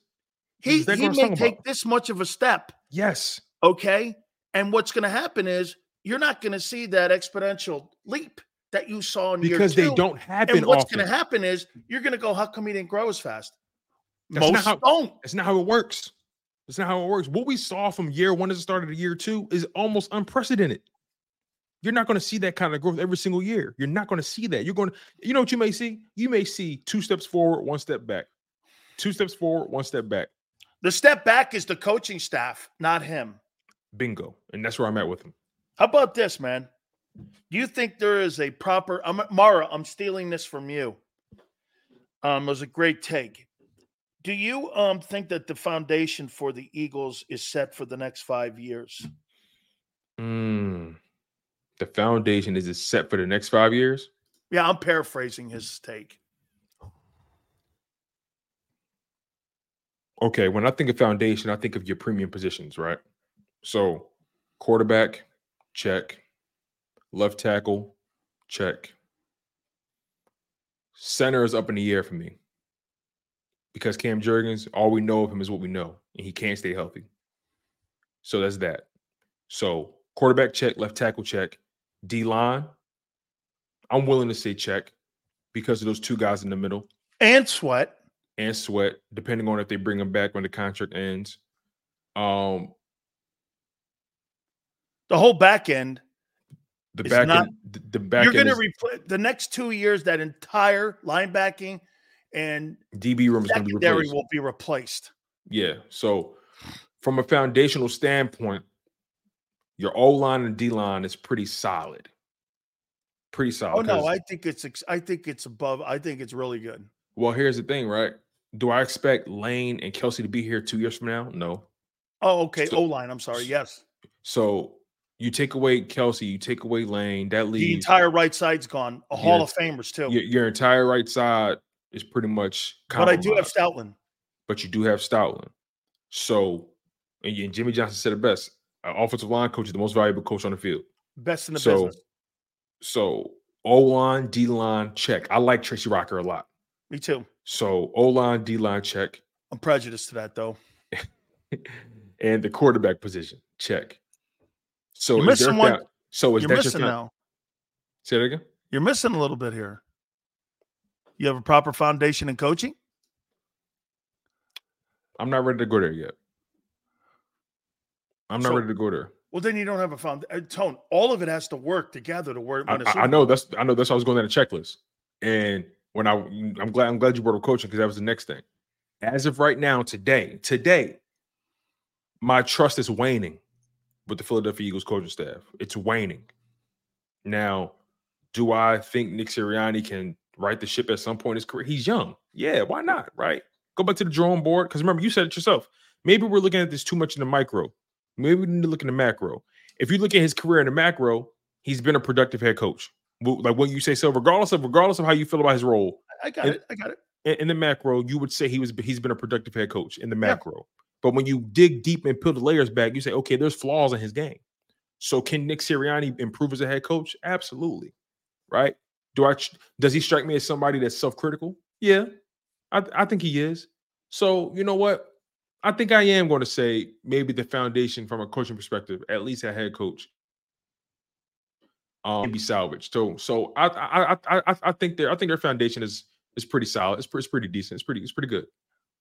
Do you think that if this thing comes off the rails and they don't, and they're a one and done this year, do you think Jeffrey Lurie steps in and says, Mm.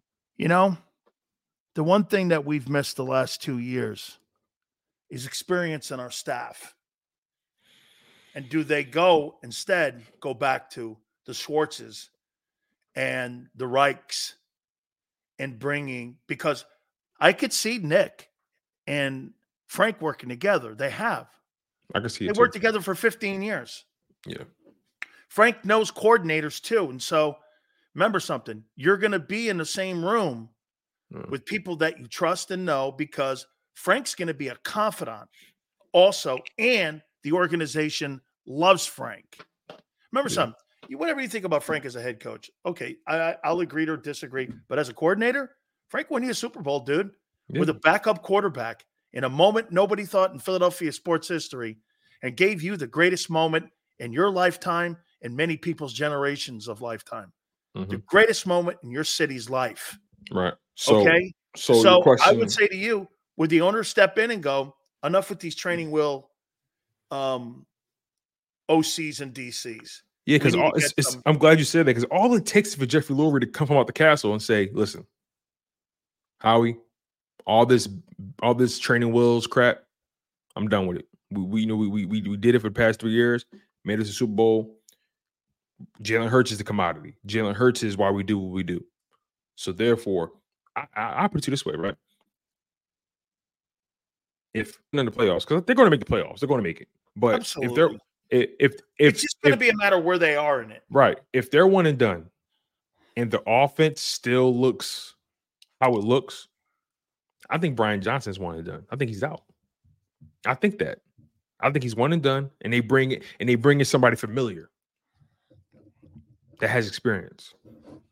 I wanna this D, and D, and, and showing the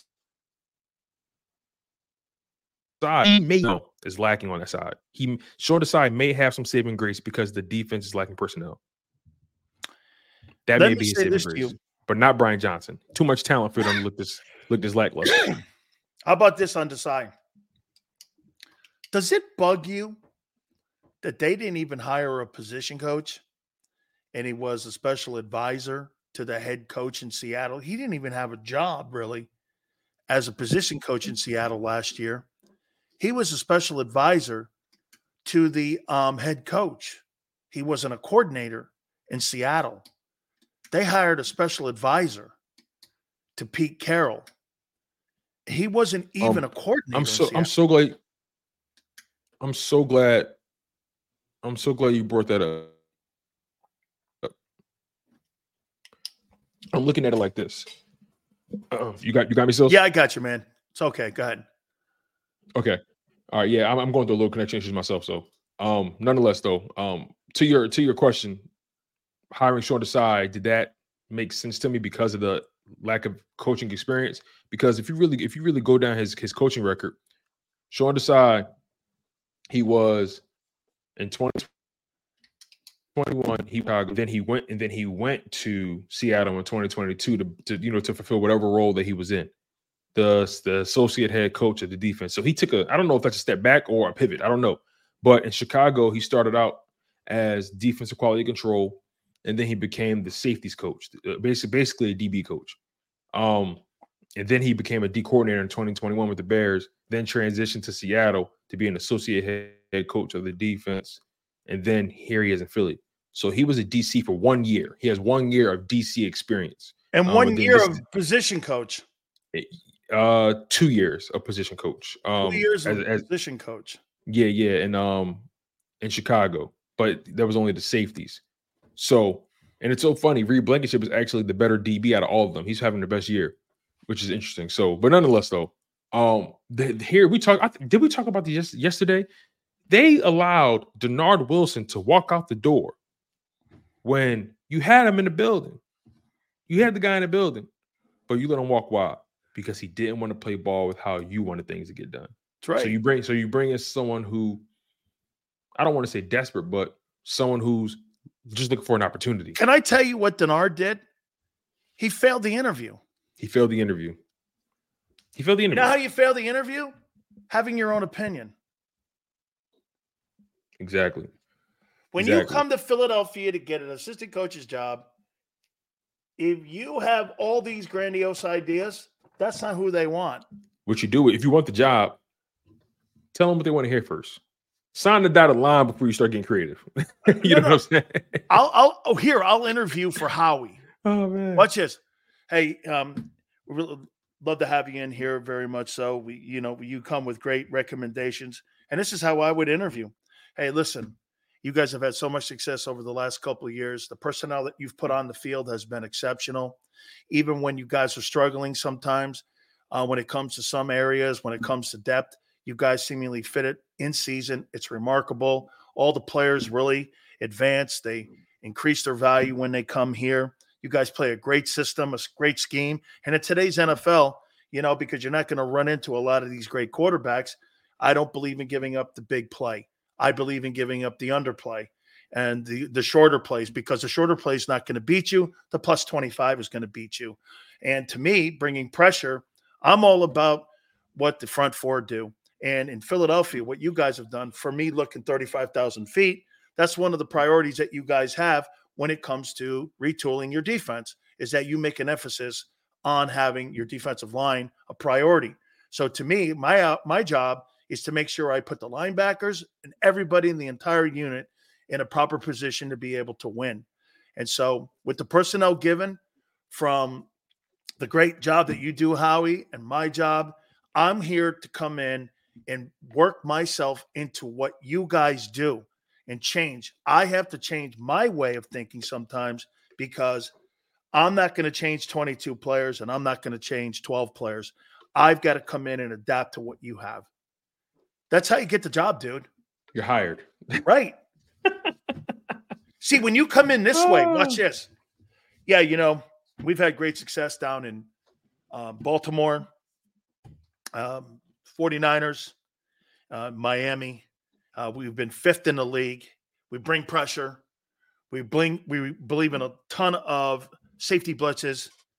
We believe in press coverage, and we have to have press coverage corners. And already you're fired. You know why? They've invested in center fielders 30 million. Mm-hmm. You failed.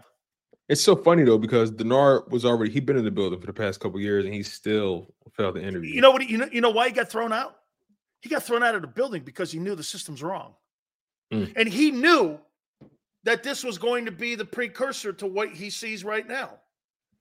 One of the worst defenses in the league. Them Ravens, man, he got those D backs playing lights out. So, man, um, yeah, to your point, Sean Desai, uh, I think the year at least because you know, offensively though, Brian Johnson, he may he he may get the boot if his offense stays stagnant. Well, I'm really glad that I put you in a good mood today here, Tom. hey, my friend. No, no, you know you're good. You're good. You know, you're all good, man. You're all Got you, my friend. I appreciate it, Tone. Thank you very much. all That right. is my good friend Tone. Don't forget you can catch him on with Sports Take and with Rob Monday through Friday. These guys do a great job, and I appreciate him coming aboard and doing, doing the segment. Jason Cole's going to come around the corner here in a minute. Don't forget December.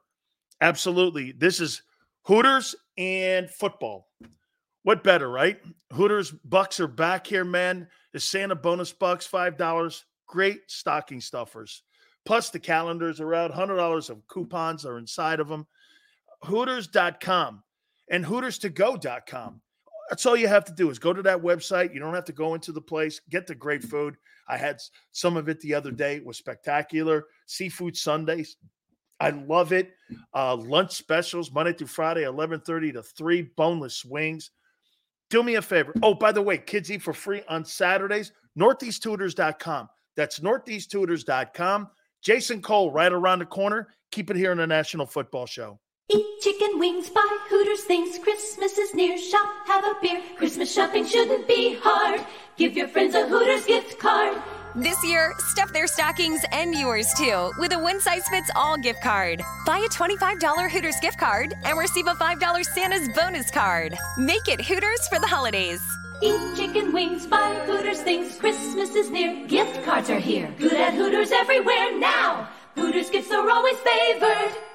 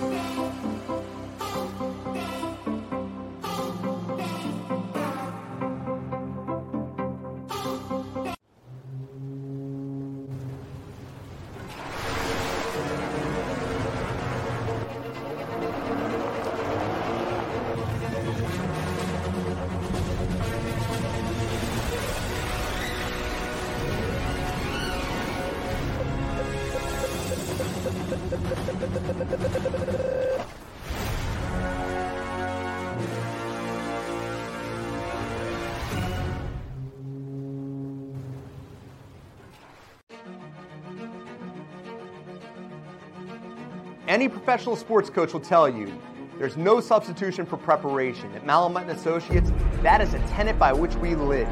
We prepare from day one for victory. Anything less is not acceptable. Underdog Fantasy has a way for you to play alongside your favorite football team all season long with their fantasy pick'em game. You pick between two to five players, select whether they'll go higher or lower on one of their stats, then do what you usually do on a Sunday. Watch the games. You can win up to 20 times your money in a single game by going five for five. It's a fantasy game, and the sports betting show wants you to get involved. Go to UnderdogFantasy.com. When you sign up, use the promo code WIN, and Underdog will double your first deposit up to $100. That's UnderdogFantasy.com. Use the promo code WIN.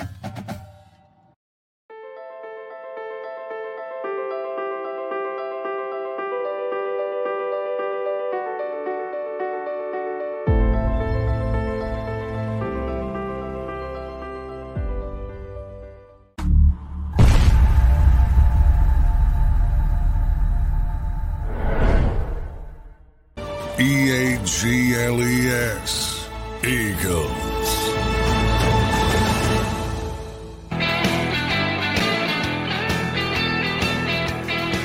Know, Jordan Mailata, by the way, Jason Cole is going to join us soon here. So let me ask you this. So Jordan Mailata came out, I think it was on WIP, and said that Brian Johnson apologized for the poor play calling.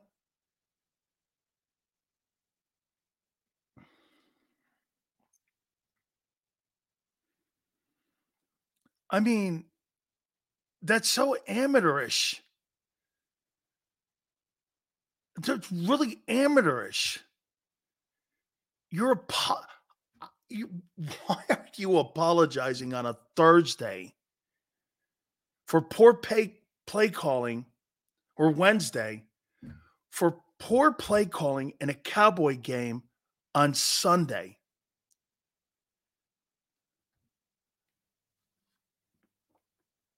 I mean, it, it's cringy.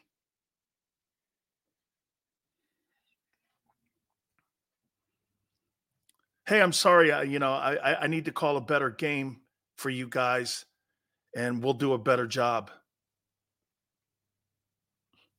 Hey, player accountability is also part of it. Those guys suck too. Nobody has to apologize for sucking. You got to play better. I don't want an apology. Hey, I don't want an apology. I want you to play better. Okay? Yale goes, take that with a grain of salt. Then don't say it. There's no reason to say it. They're more, they are so enamored with how they're perceived. Tell you this the quarterback doesn't look on, uh, they don't coach the quarterback hard. They don't coach. If you're not coaching the quarterback hard, that means you're not coaching anybody hard. Remember that. If you're not treating Jalen Hurts hard, you're not treating anybody else hard. You're not coaching them hard. You're apologizing. I'm sorry. I'm sorry for the Jets game. I'm sorry for the shitty play calling. You had a head, you had a defensive coordinator apologizing for shitty play calling versus the Dallas Cowboys. Take it with a grain of salt. Okay, I'll take this. I got a coach on a Wednesday apologizing who should be focused completely on the Seattle game and the next task at hand. I would have said that guy, Philly, dude, that's in the rear view. I'm not apologizing for shit. That should be behind the scenes and in the locker room, not for some media tool. Why do I have to tell a media tool or the public that I apologize? Okay.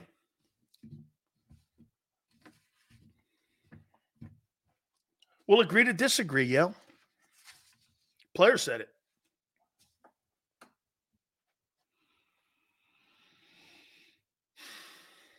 Man.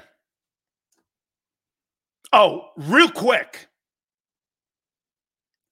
Can I tell you why Dak Prescott has already won the MVP award? Your your guy's done. It's over. You want me to give you a little insight? On the 54 MVP voters, can I tell you what the running theme is right now?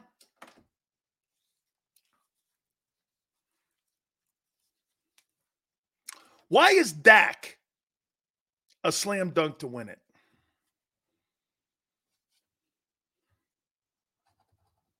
Could Lamar? Maybe outside shot. Hurts never won it. Oh, Dak is the MVP, Anthony. Because how they'll get around a Niner, they'll do this.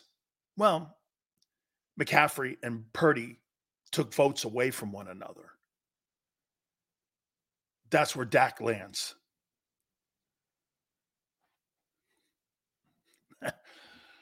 Purdy and McCaffrey are probably more important and probably your real MVPs. But those two guys will take votes away from one another. And then Dak parachutes in. I'll, I'll say this to you too. If he wins the East, shit, that guy is totally the MVP if he wins the East. And right now, he's in the two hole. And you're a wild card team. Mm.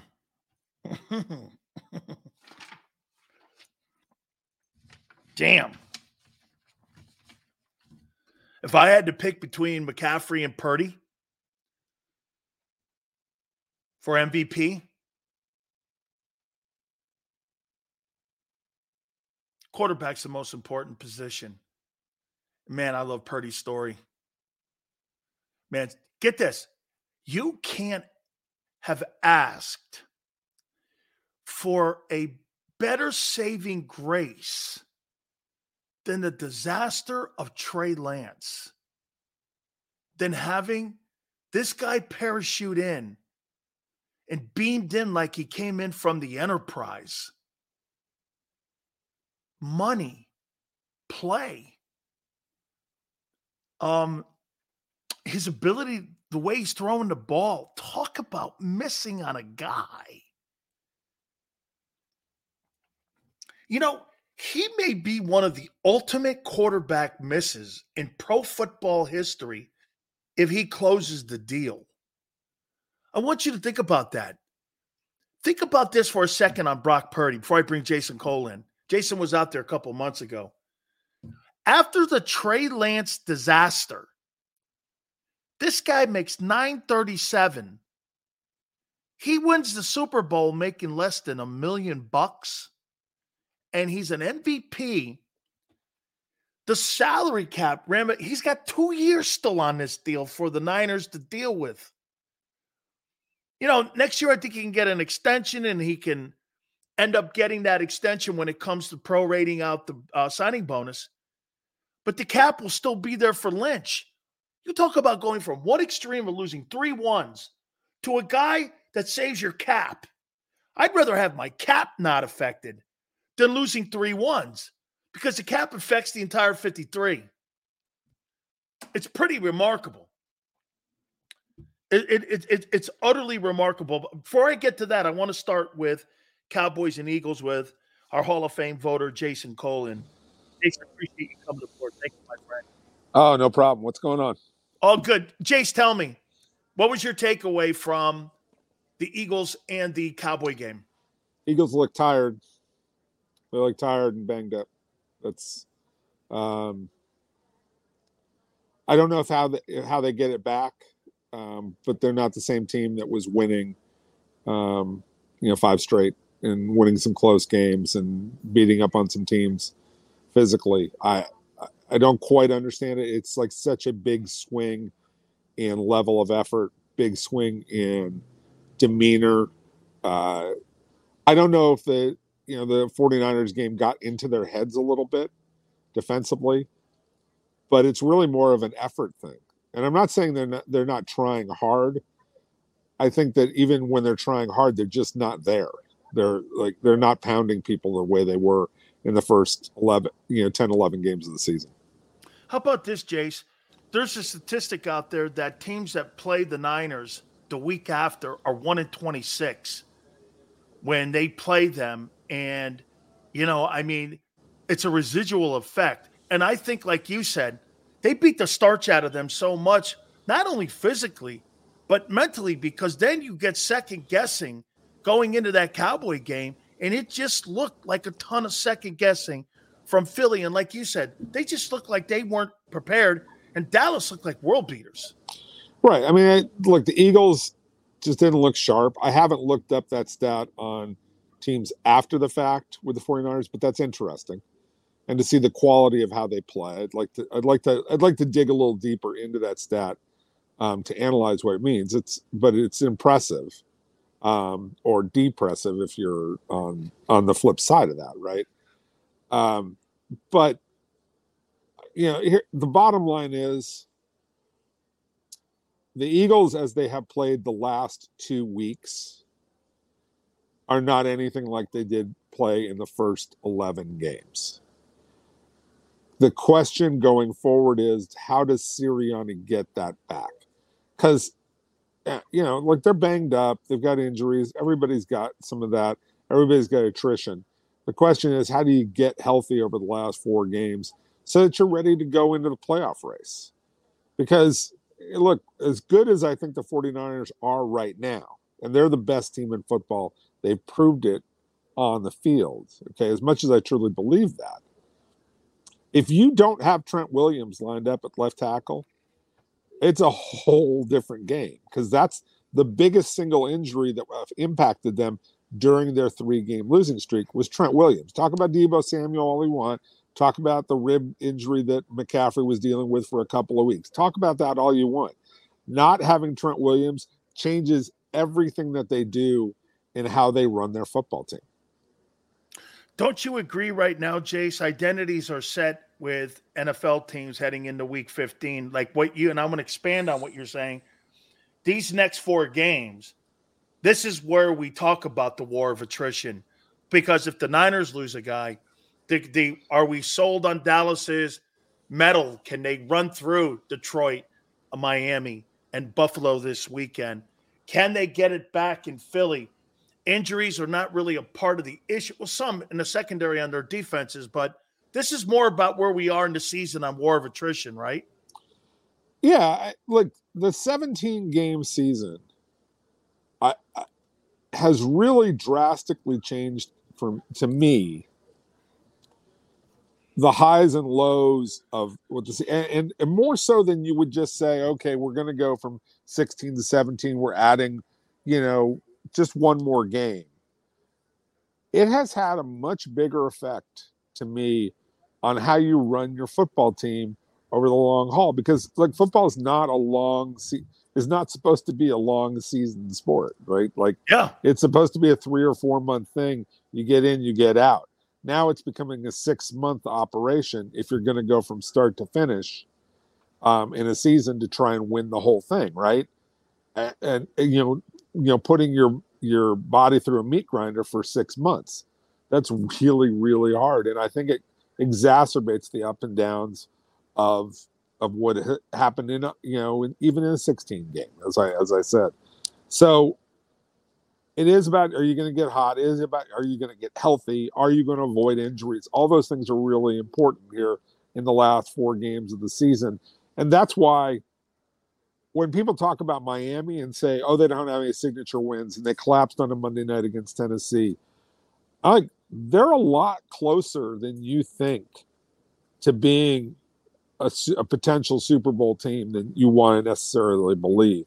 Because they've just, you know, if they can get their offensive line healthy and just get one game, like if they can come in and beat Dallas, and all of a sudden the switch flips for the for the Dolphins, and they start to really believe in their own hype, right? Like if something like that happens over the last four games of the season, I see them raking a run to the Super Bowl. And we wouldn't have talked about that a month ago with the Dolphins. We would have said, okay, well, they're kind of cool and interesting, but you know, they're the Dolphins, they're soft. Right? You know, after the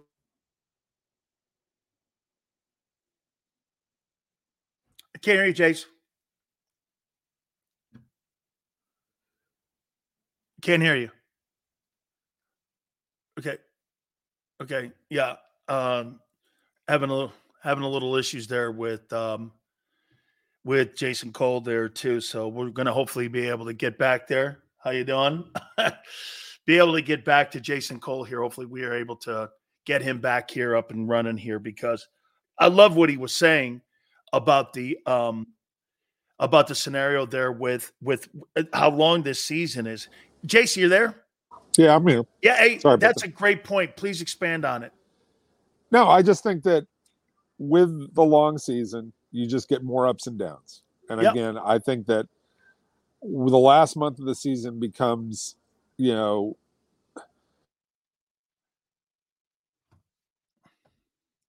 Jason, can't hear you.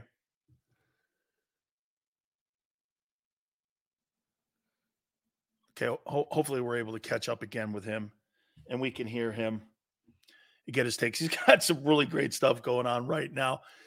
I- I'll, I'll say this to you, and I'm going to bring this up with Jason Cole here when we get him back here.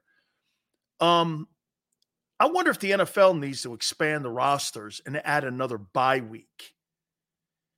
And to be able to help these teams out. And I want to see if what Jason says that hey Jace, let me let me let me expand on this. Can you hear me? I can hear you now. It just keep getting kicked backstage. Gotcha. Let me ask you this, Jace. Do you think the NFL, after what you've seen, and I completely agree with you 100%, Jace, do you think that the NFL needs another bye week and maybe expand the rosters? Uh, bye week, yes. I think that they should. What the most important thing to me is when you play on a Thursday game, you should have a bye going into the Thursday game, right? Like you should have 10 days off before that game, and you should basically have nine days off after, after that game. Does that make sense? Yeah. Like they should build that in, expand the season. Now they're going to counter by saying that that decreases the inventory too much on the season, and it makes it too hard to have enough quality games during any given weekend. And I understand that point to a certain extent, but I think that the Thursday game, the Thursday games kill teams. Yeah. Um, So do the Europe games. Europe games, yeah, Europe games. That's not going away. The Europe games never go. No, they're away. expanding them actually. Right, right, because there's just too much money to be made overseas. So that you're going to have to live with that. Where I think that the the issue is, how do you mitigate the effects of the Thursday night games? Jace, let me before I get to San Francisco, let me ask you, Dak Prescott. I mean, how about this? How impressed with you? I mean, Brady, it took him seven years to win an MVP. Dak's in his ninth. And here he is, you know, I mean, playing probably the best football that he's played in his entire career since he's been a Cowboy starter. Give me your sense where he how do you look at him right now? Is he is he playing the best quarterback of any quarterback in the NFL right now? I think is statistically, Purdy? well, Purdy's off the, you know, Purdy's He out of his mind. I mean, like he's first in every category. How about this. Jace? Jace, let me give you this stat with Purdy.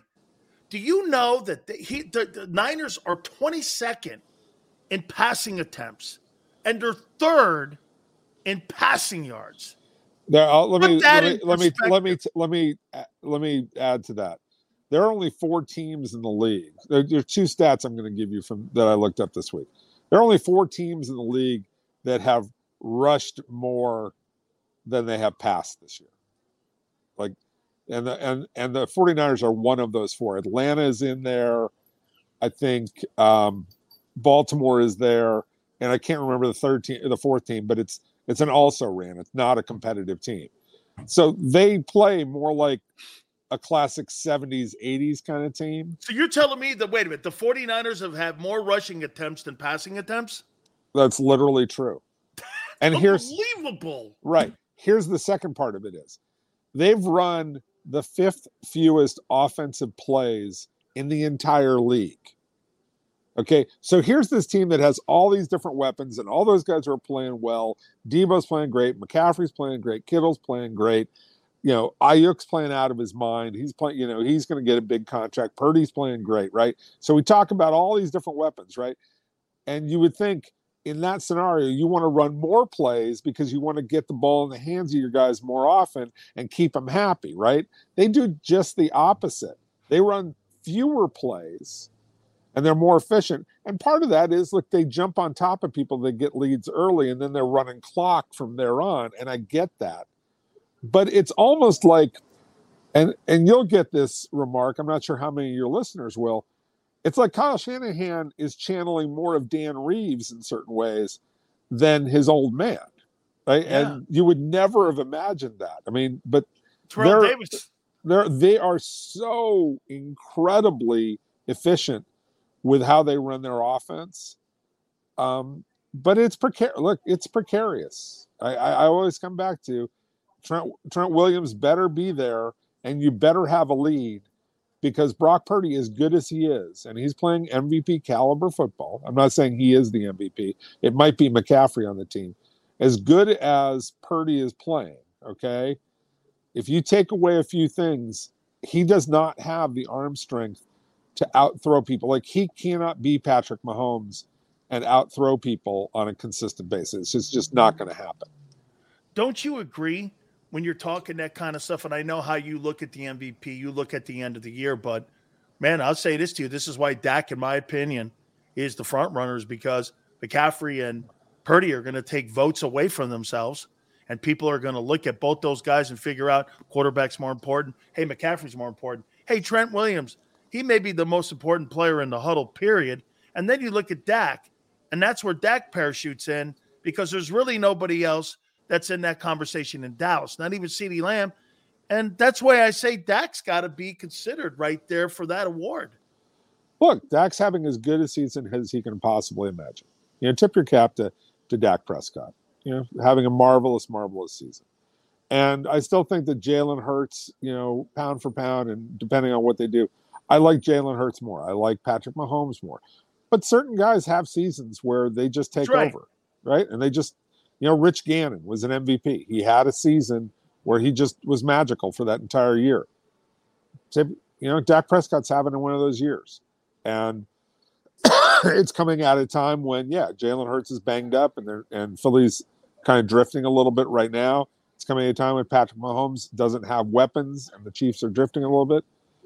But okay, that doesn't mean I'm not going to vote for Dak Prescott. I would he would be up there in the top three or four guys that I would consider at this point in time. Let me let me let me go more into into San Francisco here with you. Then I mean, boy, I'll tell you something. I, and, and as I brought you on, I know you were listening when I said that. Can you imagine the saving grace of having lost three ones in your future and then landing on that pod known as Brock Purdy is like landing on the Brady pod. I mean, and he's one round less. I looked at his 18 games, Jace. In his 18 NFL games, he's thrown for 5,000 yards, basically a season now. This is what we have as a, a, a sample size now. He's 70% completion percentage.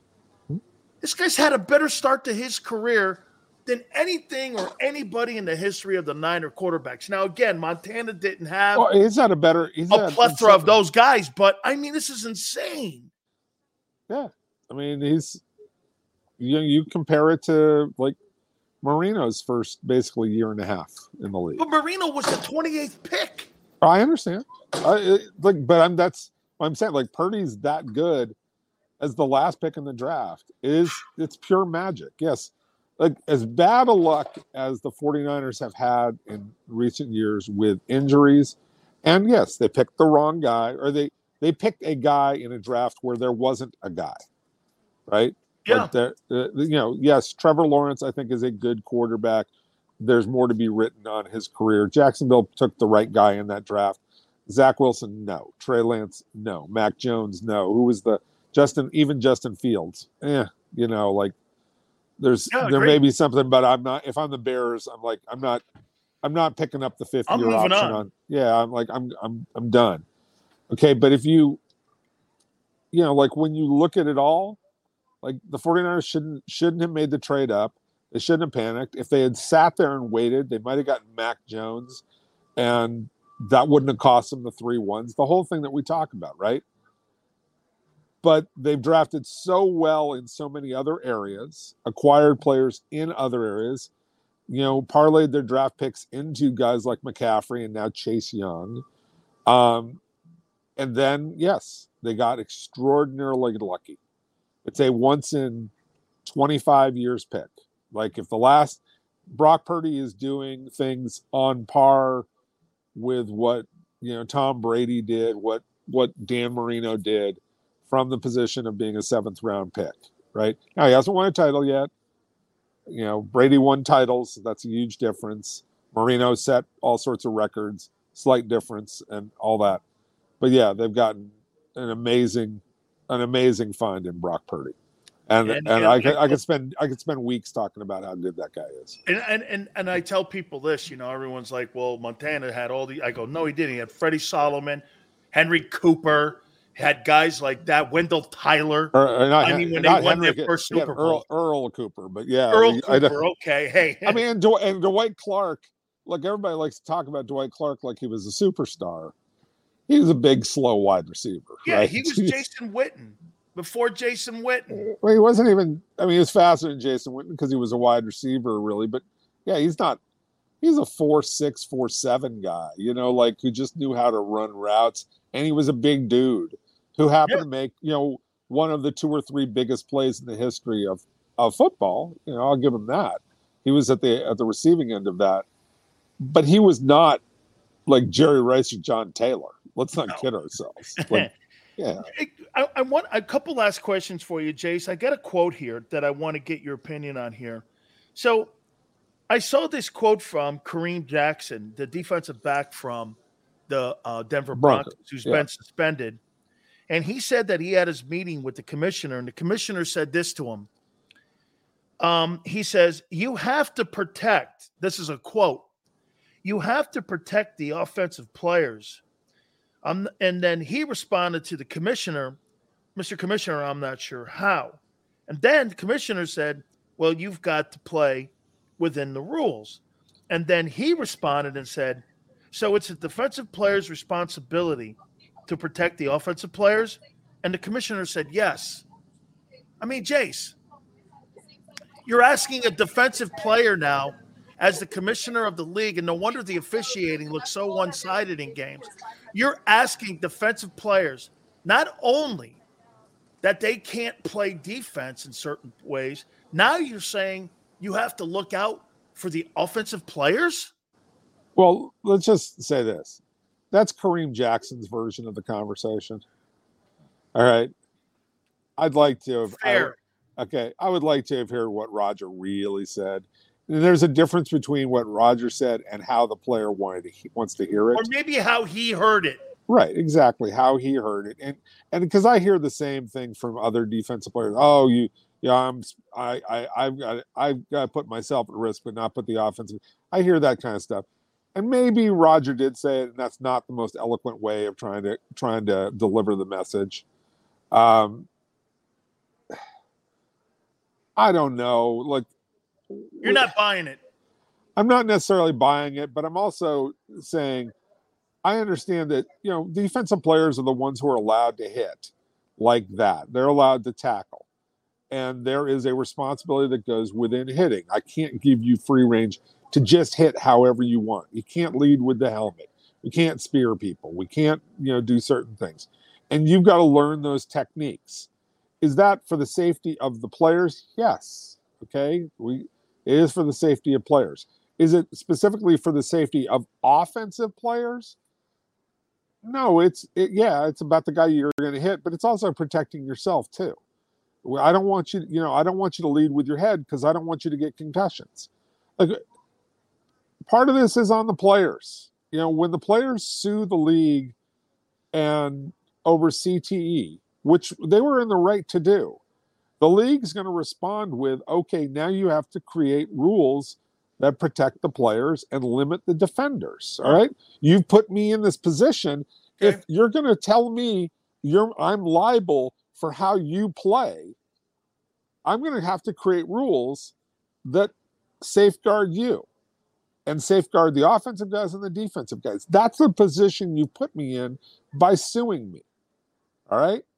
That and all that's fair. So both but these are the the reactions, you know, these are the actions, reactions of players in the league to what happens both on the field and in the court of law and in the process of running this game. And that's and it's really super complicated. And so Kareem Jackson may have heard that. He may believe that he heard it. Roger may have delivered it in a, a way that's like that. The bottom line is there are rules that restrict how defensive players can tackle and hit offensive players. And they are there, yes, for safety reasons, for both the safety of the offensive guys and the defensive guys.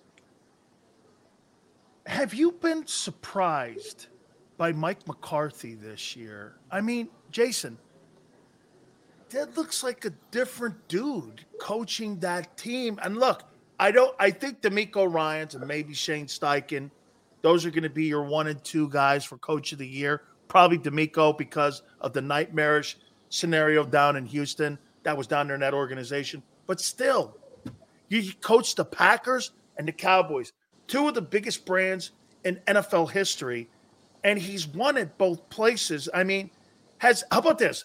I'm not going to say is he the coach of the year or a candidate for it. I'm going to ask you this Has he changed the narrative that Aaron Rodgers had on him when he was with him up there in Green Bay? Has he changed that narrative that he's yes, a good coach? Yeah.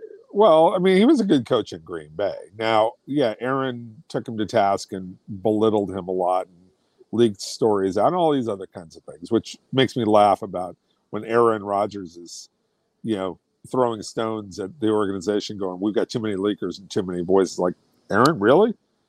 You're complaining about people leaking information? You of all people? um, like, come on, man. You know. Um, but to get back to your original point, you don't win a Super Bowl without being a, some kind of a quality coach, and you don't win as consistently as McCarthy won in Green Bay with both Brett Favre and with Aaron Rodgers without being a quality coach. Are you a Hall of Fame coach because of that? Not necessarily, no.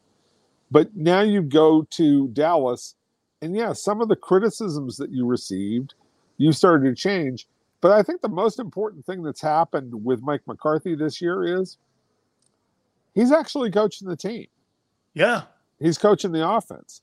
He's not managing the team and allowing Kellen Moore to call plays. Because when you hire guys like Mike McCarthy, you hire them to call plays and run an offense. And the marriage of him with Kellen Moore was one that did not work because philosophically, those guys were so different in how they wanted to run the team. Now you're running the team the way that McCarthy wants to run it. Yes, McCarthy's gotten very fortunate in that they played a lot of games against weaker teams, were able to build up a lot of momentum, were able to, you know, pound some people into submission, which has made it simpler. And now they've got this momentum going into the second half, which they may parlay into something really, truly great and really, truly special. All right, we'll see. But I think the most important thing is he's in charge. Yeah. He's deter- he's determining his future. He's doing what he wants to do. And like that's a lot different than the first couple of years in Dallas. I have to ask you this here, and you've covered this game so long, and I'm you'll you'll have the perspective here. You go back and because also you're the Hall of Fame voter. I mean, Halas ended poorly. Um, Shula ended not with a lot of winning. Landry didn't end with a lot of winning. These guys that stay so long, it never ends well because right. you know you're vilified if you stay too long. Remember Walsh used to say, Jason, 10 years is a window for a coach. And if you stay any longer than that, you're really going to end up being vilified in the end of the whole thing here. I mean, are you buying these reports that are coming out of Boston that there's already a preconceived. You are buying it that Belichick will be leaving New England at the end of the year. if Tom Curran, I know Tom Curran for a long time, and he's covered that team for 25 years or something like that, whatever it's been. Tom knows his way around that building. Tom's not reporting that unless he knows it's going to be true. So I trust the source where it's coming from. Yeah, could things change? Sure, something could change. I don't think it's going to change. I think that there has always been a tension between Kraft and Belichick that has been managed better by Kraft than by Belichick because Belichick is wants things done his way. You think it started with Garoppolo, Oh, it started with you know, it started way back in Deflategate, first- Gate, that stuff, It's- it Spygate? started Spygate, man. I mean, it, you know, look, there's still that story from the owners' meetings when Belichick. It was in Palm Beach at the Breakers Hotel when Belichick was supposed to get up and apologize for spy the first Spygate, and he just mumbled and fumbled his way through this half apology, half you know, it was just BS, right? It was typical kind of kind of Bill thing. And it was so bad that Kraft had to get up and basically finish the apology for him, right? And after that, one of the other owners looked at Kraft and said, How long are you going to put up with this? And Kraft's answer was, As long as he wins. Well, as a Hall of Fame voter, is he a first ballot? Oh, no doubt. Come on, that's too many pelts on the wall. Like we can we can poke holes in in in Bill Belichick all we want and say he didn't win without Brady. Most coaches don't win without somebody, right? Oh no, every coach had a guy. Yeah, I mean the only the the argument is is he one of is he the greatest coach of all time? That's what I here. Let me let me let me stop you here. Lombardi, Shula, yeah. Noll, is he better than them? Yeah, I think he's better than them because he won in a cap era and, and when the league was 32 teams and its most competitive. Um, but he also won as a defensive coordinator, and I think he did some extraordinary things as a defensive coordinator that I'll give him a lot of credit for. Not that Noll didn't do that or that Landry wasn't a great defensive coordinator before coming to coming to Dallas. I just think it's a different league. It's a much more competitive league right now because of the salary cap. Um, look, to me, the guy who gets overlooked in all this is Joe Gibbs. Three different Okay. quarterbacks, Like non Hall of Fame quarterbacks. No, but think about that. Yeah, all of none of them are Hall of Fame quarterbacks, right?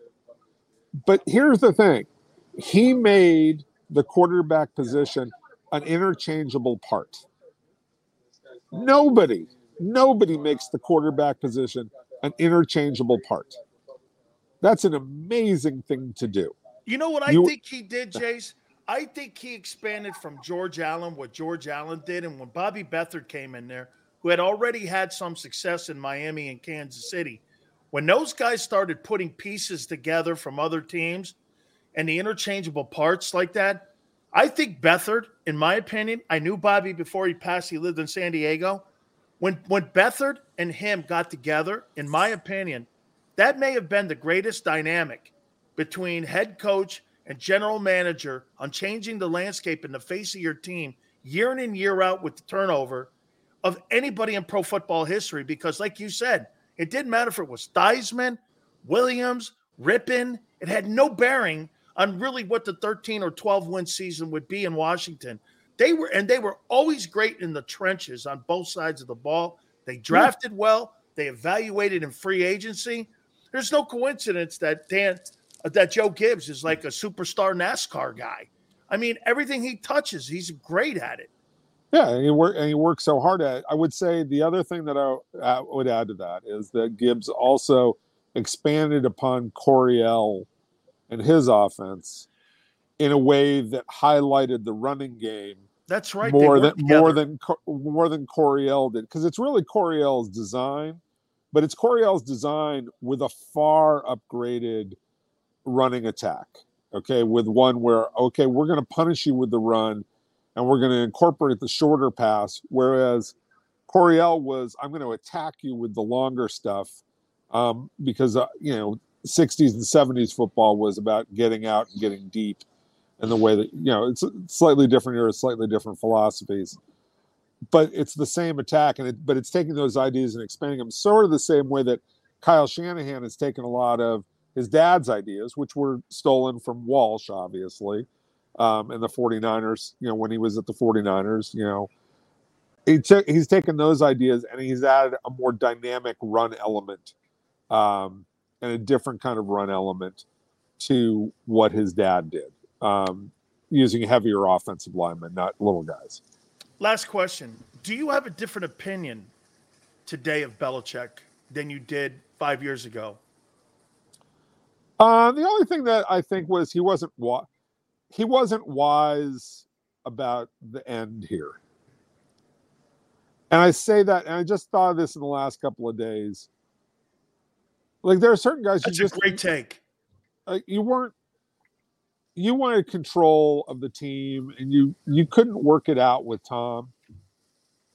And they're still going to be the greatest duo of all time, right?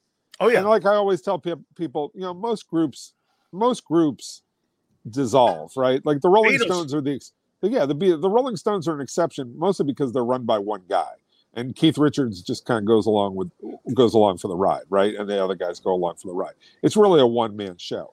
So, but when you're talking about two people, it's hard to keep two people together.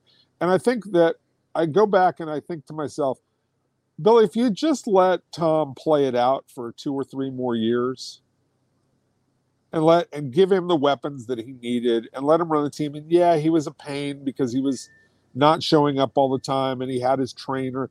If you had just tolerated that for a couple of more years, you'd have gotten more time to to fix this and turn it around and you would have been more a graceful exit.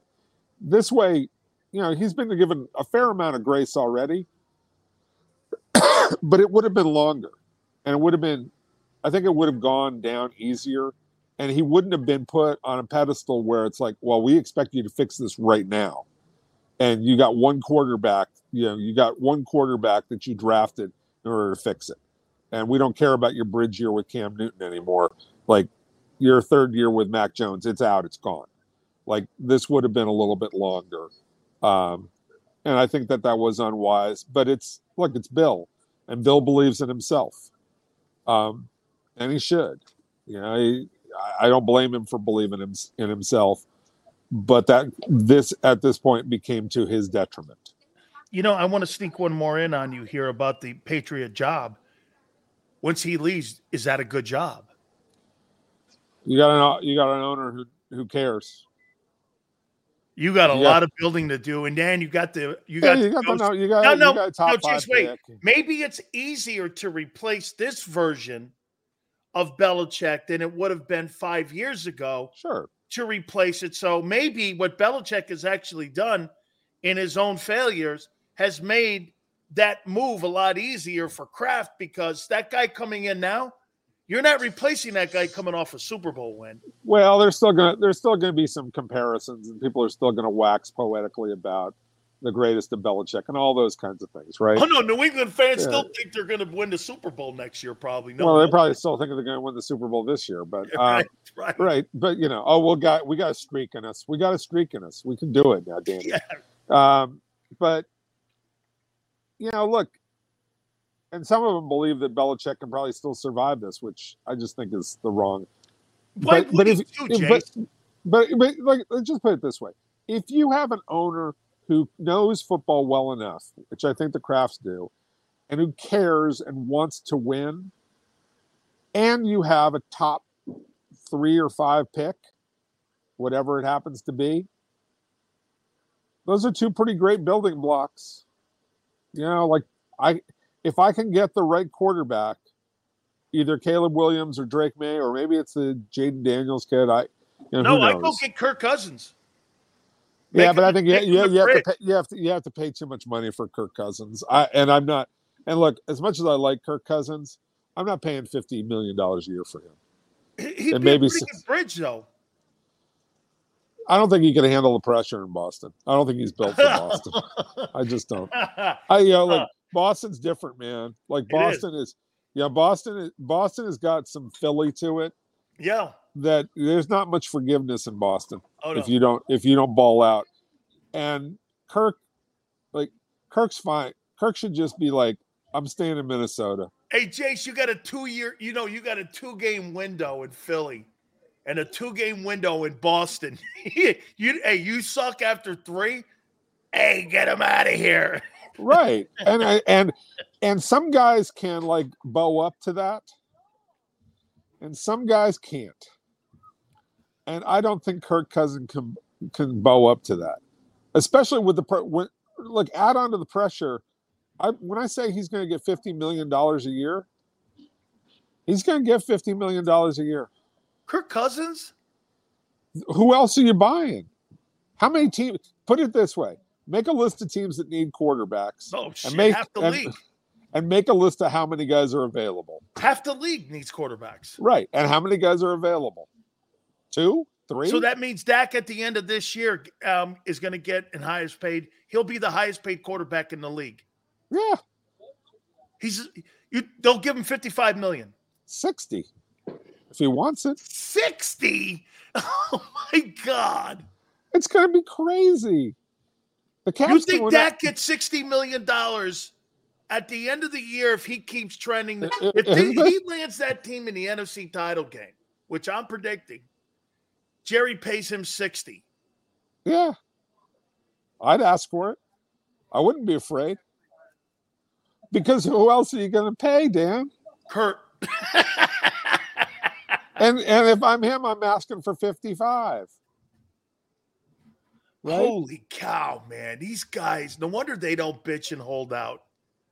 Well, they, they you know, like the, the money. Why would you bitch and hold out when someone's giving you a paycheck of 150 million dollars a year?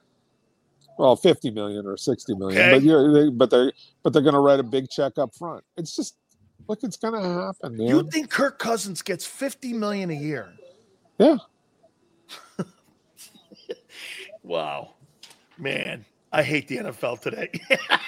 oh, you were you were born at the wrong time, you know. But that's I'm going to slap my mom. Jace, thank you so much, my friend. I appreciate it. All right, dude. We'll talk to you. You soon. got it. Our good right, friend, Hall of Famer Jason Cole. I thank you very much. Let's get into the power hour here. Hit the like button. Keep it here on the National Football Show. Eat chicken wings, buy Hooters things. Christmas is near. Shop, have a beer. Christmas shopping shouldn't be hard. Give your friends a Hooters gift card. This year, stuff their stockings and yours too with a one size fits all gift card. Buy a $25 Hooters gift card and receive a $5 Santa's bonus card. Make it Hooters for the holidays. Eat chicken wings, buy Hooters things. Christmas is near. Gift cards are here. Good at Hooters everywhere now. Hooters gifts are always favored.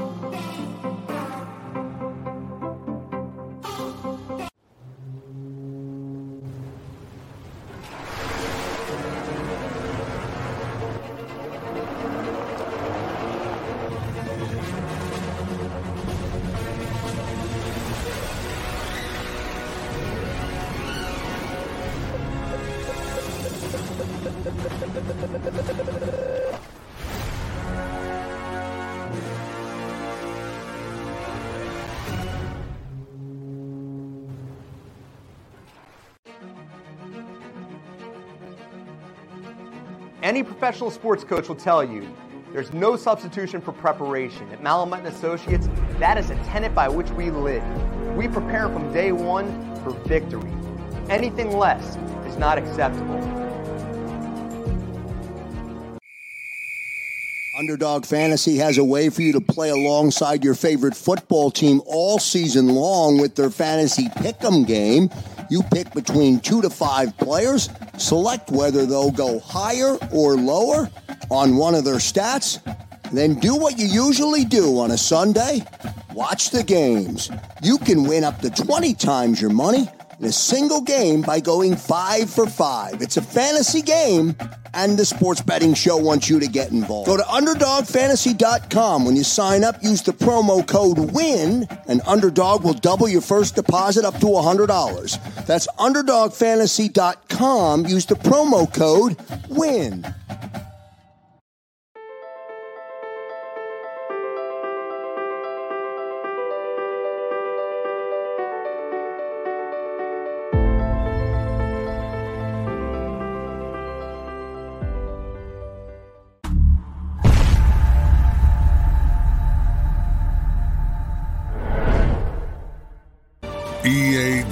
G L E S. Eagles.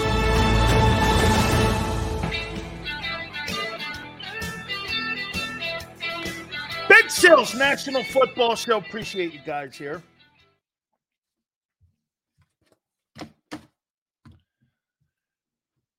You think Kurtz is happy with the offensive game plan that he's given each and every single game each week? You think he's happy with what's going here, here here's what he's doing. And he's trending for this. 562 attempts, 374. All, these are all career numbers. Remember how we talked about Hurts having a career year? He's having a career year. Is he happy with his career year? 562, 374, 374 attempts. He threw the ball 465 last year. 66.5 completion percentage. All right. 4174 will be a franchise record in Eagle history. Jalen Hurts will throw for more yards, barring they sit him, than any quarterback in the history of the franchise. 25 touchdowns to 13. 93.5. By the way, because many of you want to do this, 602, he's on pace for to run. Has he got 12 touchdowns now? Or he, I, I think he's trending to 12.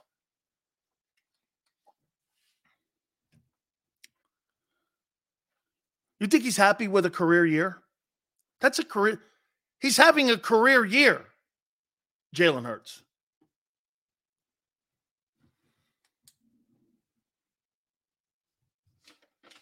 Why would he want a new play, play caller? He's having a career year. Two receivers are probably going to get a thousand yards. Shit, DeVonta's hundred away already. You're gonna have two. You're gonna have for the second straight year, for the first time in Eagle history. Look at the records you're breaking. You're gonna have a record-breaking offense this year in Philly. Why are you upset?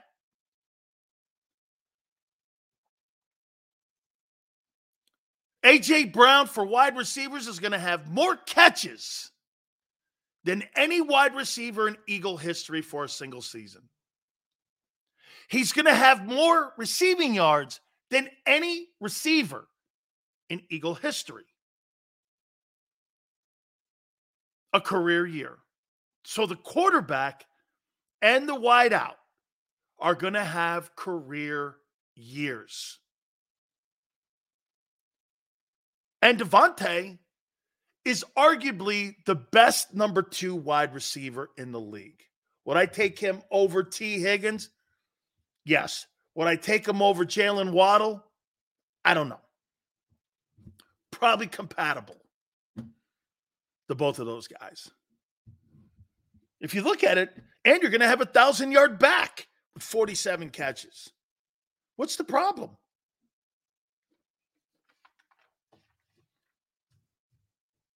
What's the problem? You're going to have guys having career years. Like I said, barring they don't sit these guys. Smith is healthier than Waddle. Okay. And actually, I think he's been more consistent. Waddle had a really great rookie year. It Was good last year. I mean, yeah, I mean, I think they're pretty close to one another. I like Jaylen Waddle a lot too. I think he's a great player, great football player. You are going to have career years. Okay? What's the problem?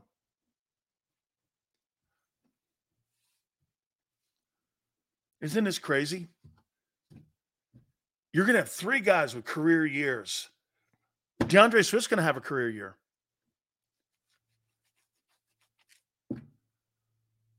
What are we talking about here?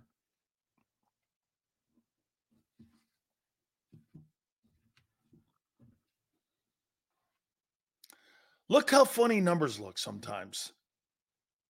Okay? If not Super Bowl, who cares? I mean, well, you have to care because it tells you about who you are, what you're doing, what kind of plays you're doing, how you're winning ball games or not winning ball games. How in the world can Nick Sirianni survive three guys having career years if you don't win the Super Bowl?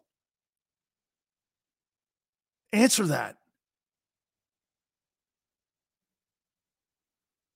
If Jalen Hurts throws for more yards than any quarterback in the history of the Eagles, if A.J. Brown has more catches and more receiving yards than any wide receiver in history, it'll be the second time in Eagle history that two receivers went back to back 90 plus catches and a 1,000 yards you have a running back that's going to have 1,400 yards from scrimmage and almost 50 catches and 1,100 yards career year. How does that coach survive that?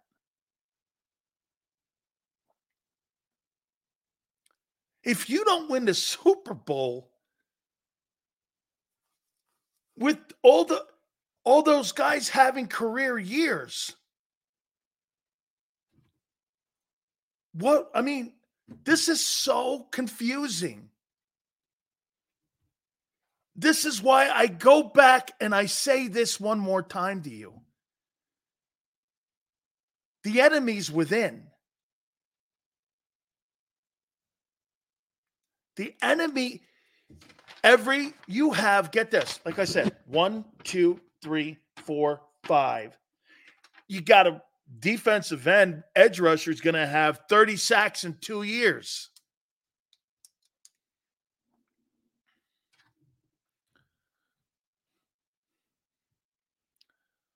Look at LJ, right to the rescue. Not one coach has had a losing record in the last 20 years in Philly. And it doesn't matter if Nick wins or not. You can't have guys having career years and losing and being murdered.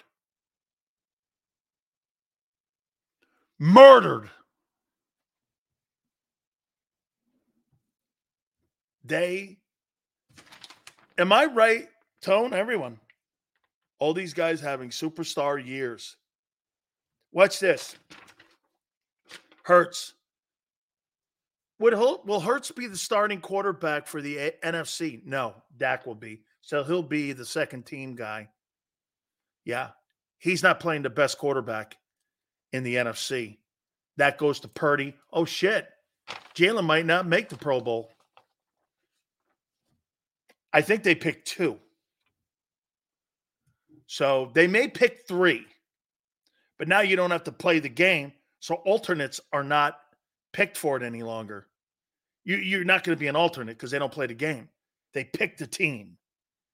So um, Hurts might not make the Pro Bowl this year. It'll be Purdy or Dak first team, Dak second team. I'm not sure if they have a third team. Um, if they do, he'll be third team. Okay. Swift will not be first team. That'll be DeAndre. Uh, that'll be um, Christian McCaffrey. Andre Brown, will he be first team?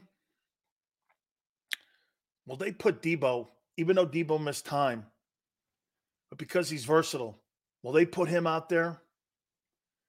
Nah, you can't, you can't leave a guy off the list with 1645. Not happening. No way. Who would be on the other side of him in the NFC? Metcalf? Um Metcalf and Brown? Yeah. Probably Metcalf and Brown.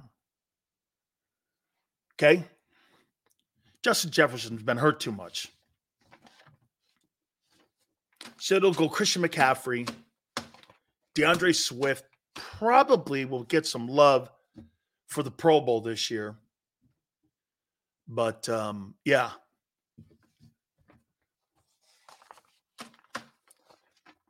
Probably your guy, Nick Sirianni. What a guy's having career years. He's such a cheerleader.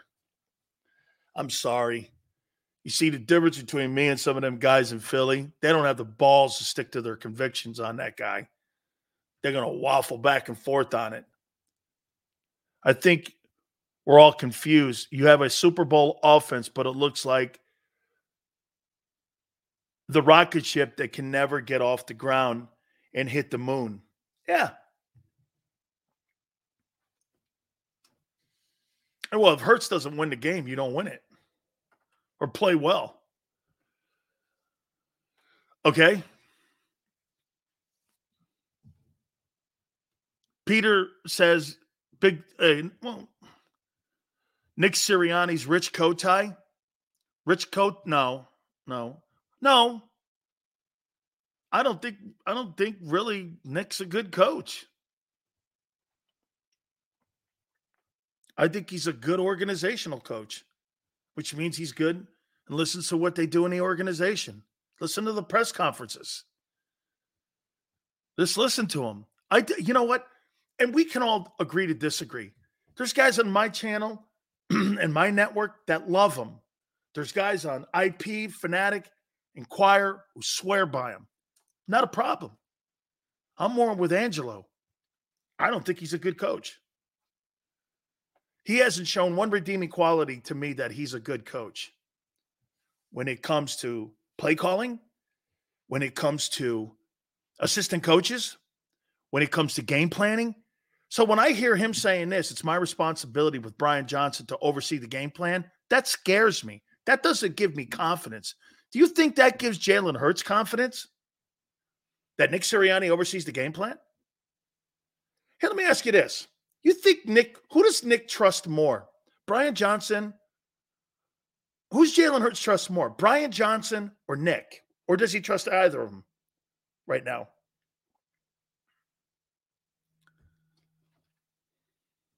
Who's he trust more?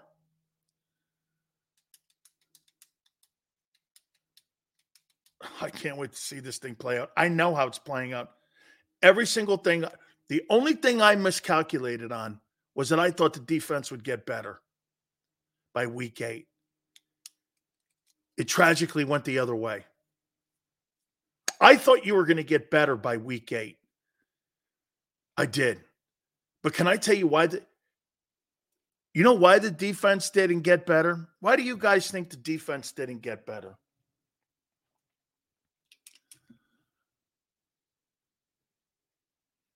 Help me out.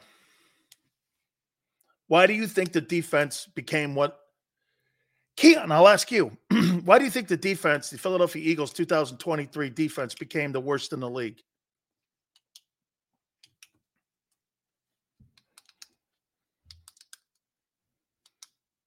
Analytics, linebackers, because Dean got hurt.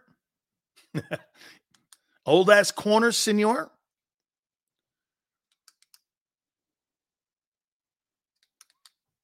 I'll tell you why. Because I think the offense couldn't win first down, too many three and outs,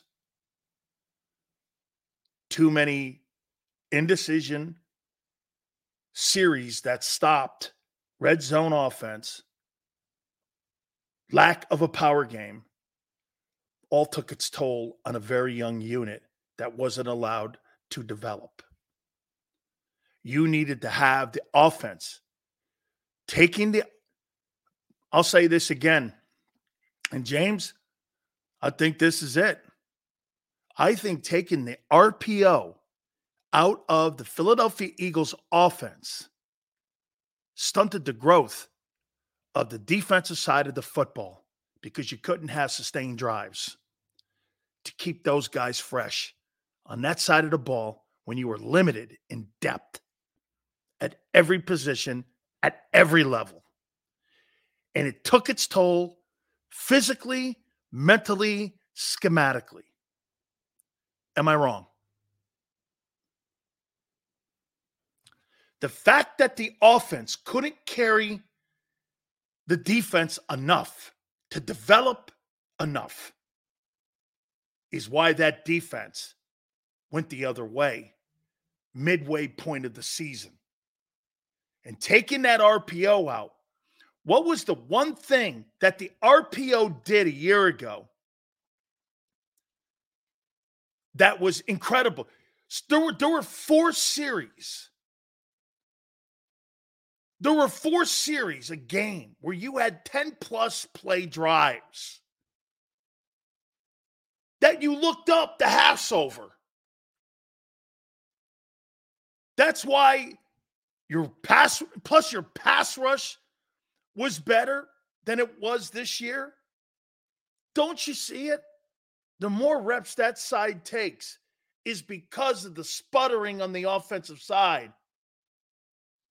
You keep saying this our offense is going to turn around the offense not having turned around affected the defense. It affected it because there was an internal decision to take the RPO out. The reason that the defense didn't get the, who would have thought that the RPO hurt Hurts and the defense all in the same breath?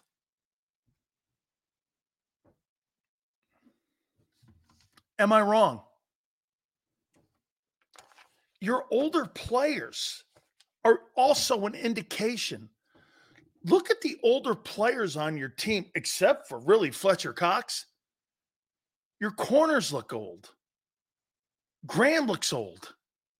Shit, Josh Sweat looks old because the amount of plays he's playing. The linebackers look old. Everyone looks old because the amount of tear that they, you've basically pulled the Chip Kelly on them this year.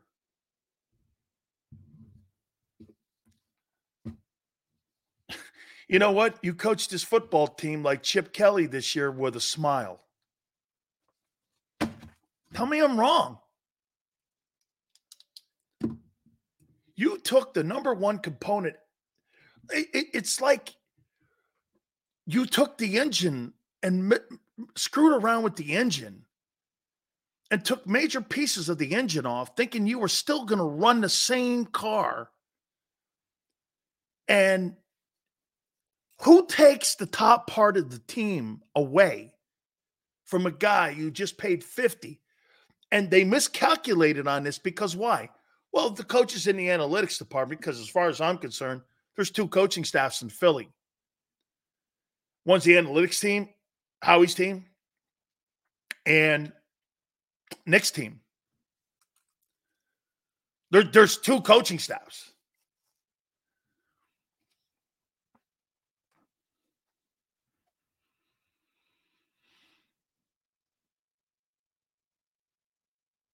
Hey, Matt.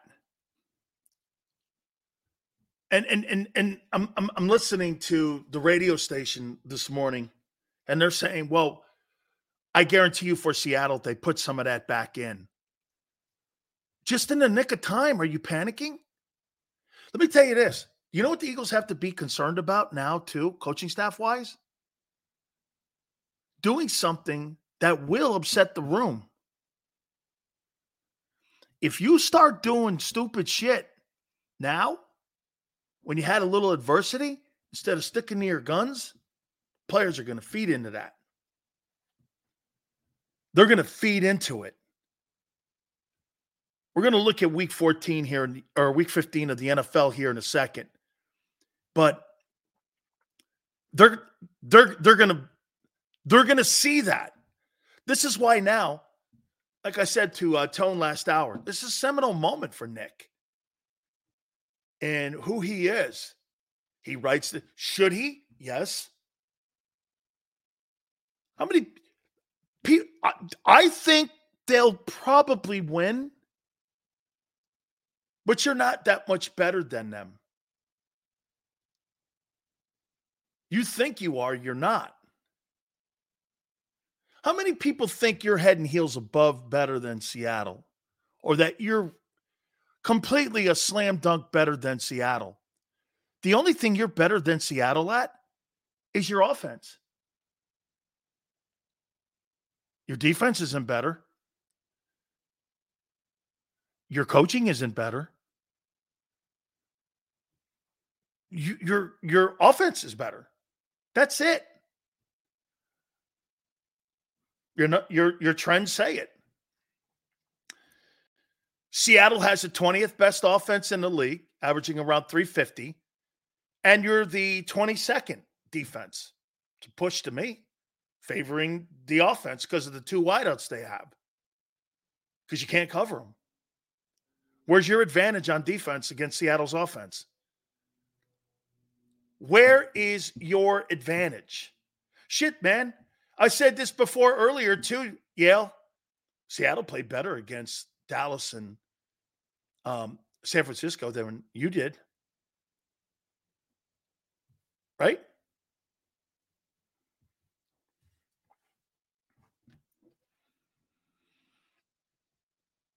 And, and Carroll's a superior coach to Nick.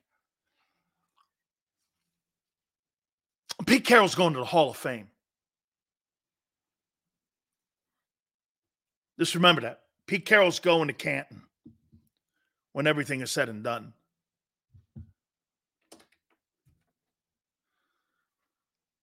Okay.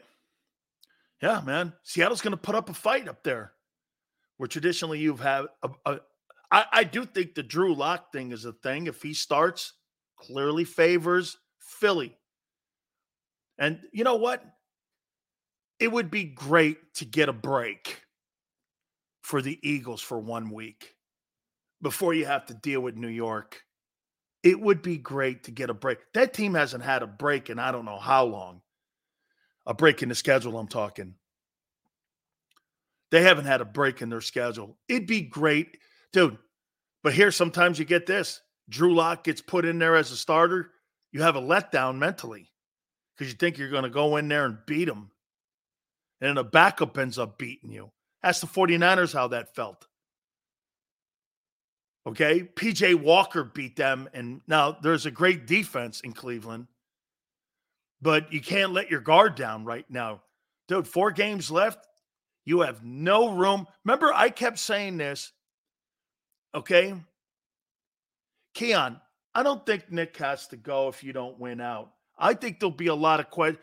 Look, Keon, if I made that seem that Nick should be fired. I'm saying he'll have a lot to answer for in the offseason. If they don't win out and then they get bounced, you're going to see an organization that's going to look like when Doug got fired on how they make decisions on their coordinators. Let me say this to you. If you if if they get bounced and they don't win the East and they don't win home field, and I think you're going to win the East. I do. I do not believe Dallas is beating Buffalo. I'll tell you what would be a disaster is if Dallas loses against Buffalo and you lose the next day on Monday to Seattle. That would be a colossal disaster. Okay? Because you keep Dallas in the room with a short runway. They would still have if I'm not mistaken, they would still have Detroit and Miami that they have to deal with still. I think both those teams can beat them. But what you don't want to do is you don't want to go into a three game losing streak because then you have starting to cast doubt on yourselves. And then you get Tommy DeVito on the other side of that.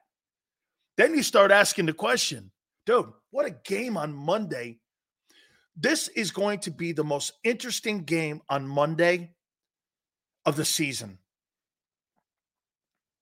This will, for the Eagles, this will be the most interesting ball game. Do you agree? For the Eagle season. The most anticipated were Dallas, Miami, Kansas City, San Francisco. But this now, because of what's been transpiring, this here has to be the most interesting game of the year. Because they're how is Philly at dude? Do I trust the players? Yes. Do I trust the coaches? You know I don't.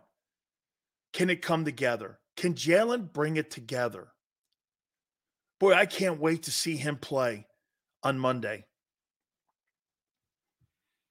I really can't wait to see him play. I'll tell you this, man. If Hurts puts up a great performance against Seattle Monday night, what a gut check game. I'll say that Tuesday morning. What a gut check game. You go into that whole thing, listen to all the noise, and you go come out of a win, 335 yards passing, 50 rushing, carried his team to a win, a much needed win. Dallas loses. San Francisco's got Arizona. So they're going to kill that team. I think it is a divisional game. So but still, I think they kill them. Now, Kyler Murray is there. Okay. That might be, hey, Arizona's going to play that game like it's the Super Bowl. Okay. They're going to play that game like it's the Super Bowl. And Jonathan Gannon, having coordinated up last year, the NFC title game, I don't know. We'll see what they do. Okay then you potentially can win out and go 14 and 3, which would be insane. And you'd be 4 and 2 in that stretch of games. Didn't look great, you're still 4 and 2. 4 years from now no one will remember Dallas killing you and San Francisco killing you. They'll just remember you went 14 and 3. Okay? Think of that. And you probably win home field. I do not believe San Francisco is going to beat the Ravens. Okay. I do not. I think the Ravens, personally, I think the Ravens are one of the top three teams in the league. I think they're going to get to the Super Bowl this year with Lamar. I really do. I think they're going to get to the Super Bowl. All right. I want to look at week 15 when we come back out of the timeout. Please hit the like button. Keep it here on the National Football Show. Eat chicken wings, buy Hooters things. Christmas is near. Shop, have a beer. Christmas shopping shouldn't be hard. Give your friends a Hooters gift card. This year, stuff their stockings and yours too with a one size fits all gift card. Buy a $25 Hooters gift card and receive a $5 Santa's bonus card. Make it Hooters for the holidays. Eat chicken wings, buy Hooters things. Christmas is near. Gift cards are here. Good at Hooters everywhere now. Hooters gifts are always favored.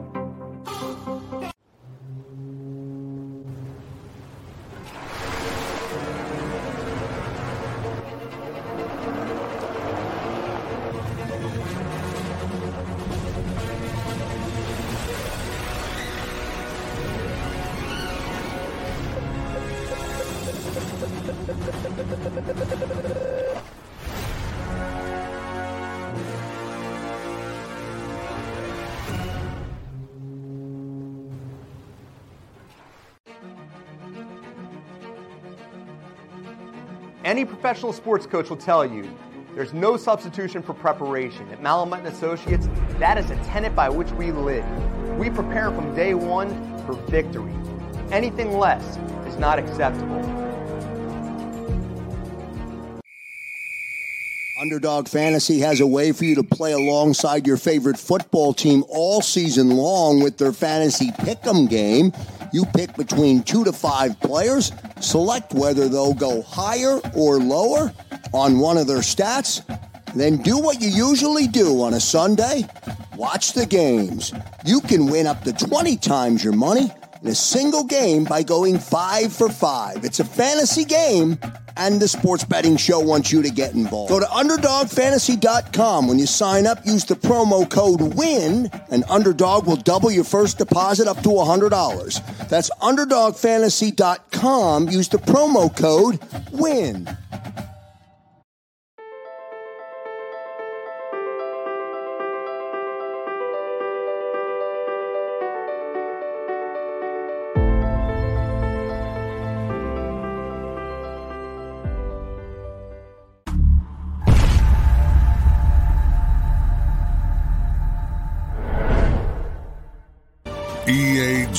G L E S. Eagles.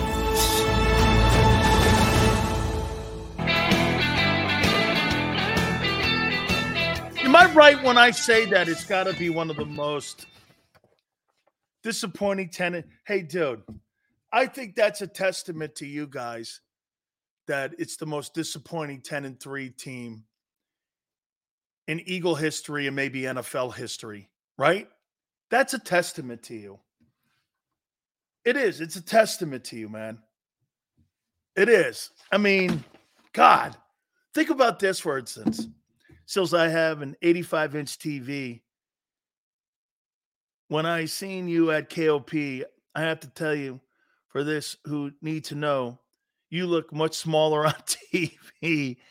I know now why you you took up a whole row on the plane. Thank you, Bear.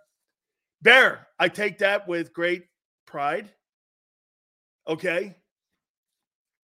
Bear, are you under the impression I chose to look like this? When I was 285 and I played, I had 11% body fat. Now I have about 100% body fat. Okay. I chose to eat that guy. Okay? Do you do you understand that? I was 285 and had not one ounce of fat on me. Okay? I chose this. I, I, I want you to know that. See, my wife, she's still smoking hot. Okay. She's still absolutely smoking hot. Me, I ate the guy she married. Okay. I ate the guy she married. yeah. Yeah. You know, it's funny every time I say something about my my wife always goes to my weight. My wife's a little colorblind, right? And I go, well, you'll never be a pilot. She'll go, you'll never fit into a cockpit. That's the kind of life I live. and I go like this. Yeah, you know, this shirt's kind of tight. She goes, well, maybe if you lost a couple hundred pounds. And I and I'm going like this. Just not like she says, Hey, how about this? It's not like she says to me, she goes, Hey, once you lose like 20 or 30 pounds, you know, maybe it's like it's more like this. Hey, why don't you lose a couple hundred pounds? Hey, shut the hell. yeah. Okay. Hey, I wouldn't be looking there to hear wrinkles. So I, I call her wrinkles now. And she calls me big fella.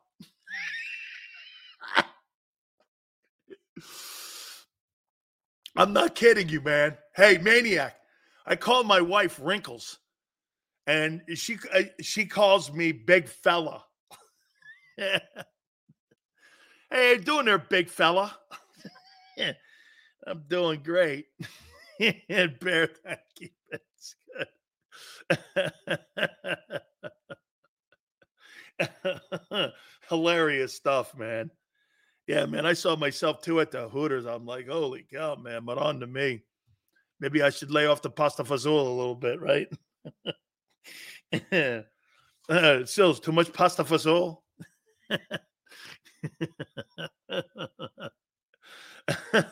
Wrinkles is getting down on the couch for a week. No, no, you have to understand something. I don't give a shit about sleeping on the couch, Hollywood. It's more about peanut butter and jelly. You see, my aunt will always ask me, What's for dinner? What's for dinner? Um, uh, like uh, what is it? Uh, cheese sandwiches and Kool Aid, grilled cheese and Kool Aid. Like I'm a prisoner in cell block seven. What are you having for dinner? Grilled cheese and Kool Aid.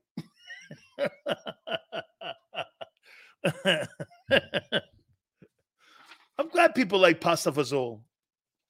I like pasta fazool too. Yes. Uh, extra beans, absolutely.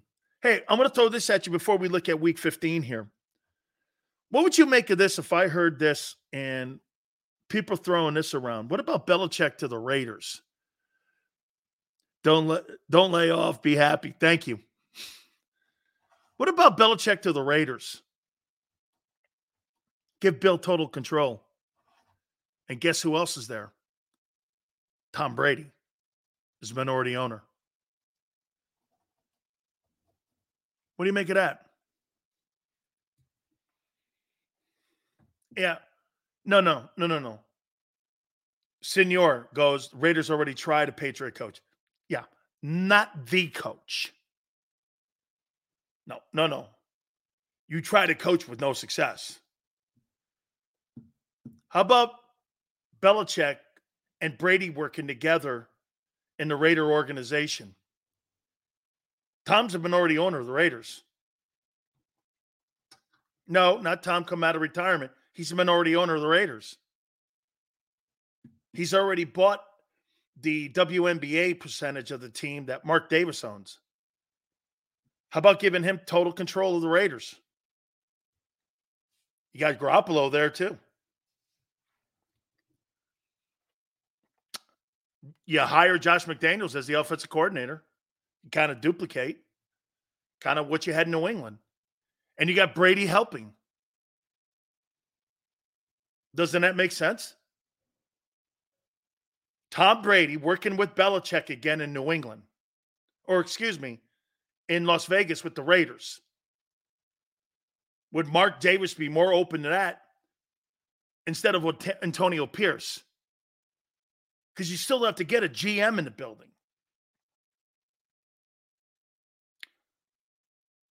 Keon goes, I don't think New England's letting him go yet. You know, I'm I, I don't know, man. A lot of people um are, you know, they're kind of getting there with it.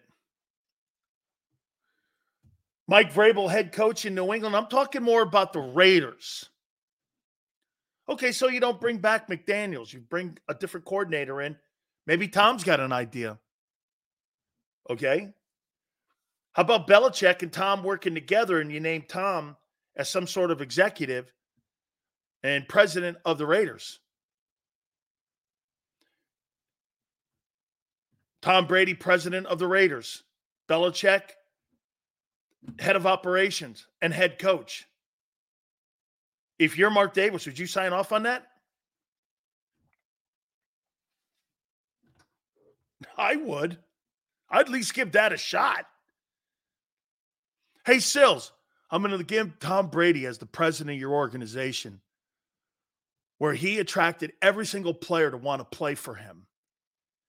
And he'll know how to build an offense and what to do and what to look for in a quarterback. Belichick, the greatest defensive minded guy built the New England Patriots.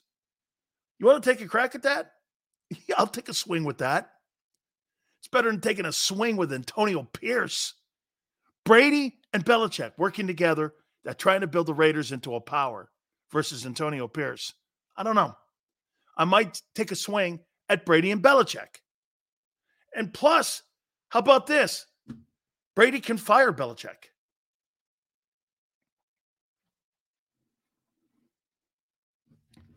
And Brady would if it wasn't working. Okay, Yale goes, they need a quarterback. Okay. Who better to pick it than a guy who drafted five starters and a guy who's the GOAT? Oh, right there, too. Alex. You got a full house every night in Vegas. Tom Brady sitting in the owner's box as the president of the organization. Tell me that's not Jon Gruden ish and Mark Davis and Las Vegas ish. Tom Brady's the president of a team in Las Vegas where the Super Bowl is going to be. And Belichick's the head football coach of the Raiders and head of operations. no, that won't work. But Antonio Pierce will. And because the Raiders have been so successful, you got to remember something about the Raiders, and I love the Raiders. It's one of my favorite franchises because I loved Al Davis. And to his dying breath, I loved Al Davis. And I still love Al Davis. Al Davis, uh, Yale, you, Yale, you'll know this. The Raiders were one of the most successful and winningest franchises in pro football probably until the year 2000. They had the highest win percentage. No team had higher win percentage than the Raiders for all those decades. What changed? Al Davis, instead of winning on the field, wanted to win in the courtroom. And their struggles to get a stadium of all of their own have cost them 25 years of mediocre football, one appearance in the Super Bowl in San Diego versus the Bucks. Outside of that year, the Raiders have been in court battling the league, have been looking for a stadium. They were supposed to go into Los Angeles, and that got yanked away from them. They wanted them to go to Santa Clara to share the stadium with the 49ers. They didn't want to do that. They went to Vegas, where Al Davis wanted to go 25 years ago, and finally land their own stadium outside the airport, McCarran. So they've been 25 years of dealing with off the field stuff that's cost them on the field. Next time, next time, and no shirt cheese steaks. oh my God, I got it. Hey, Tone's already killed me for that. For me not like getting a cheesesteak in Philly. Next time I'm in, I'm going to do it. Top three best uniforms. I think the Raiders helmet is arguably the best helmet in the league. I do love the birds. I like the Charger helmet. Um, if I were to put my hel- favorite helmets in the league history up, I would say this to you. Um, Raiders, man, Raiders, Chargers,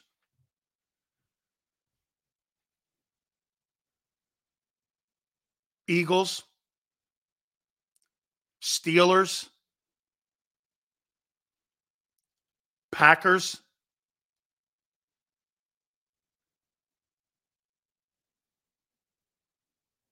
I like the Bucks helmet, but this one. Um, oh, that Oiler helmet was dope, Matt. The Rams helmet.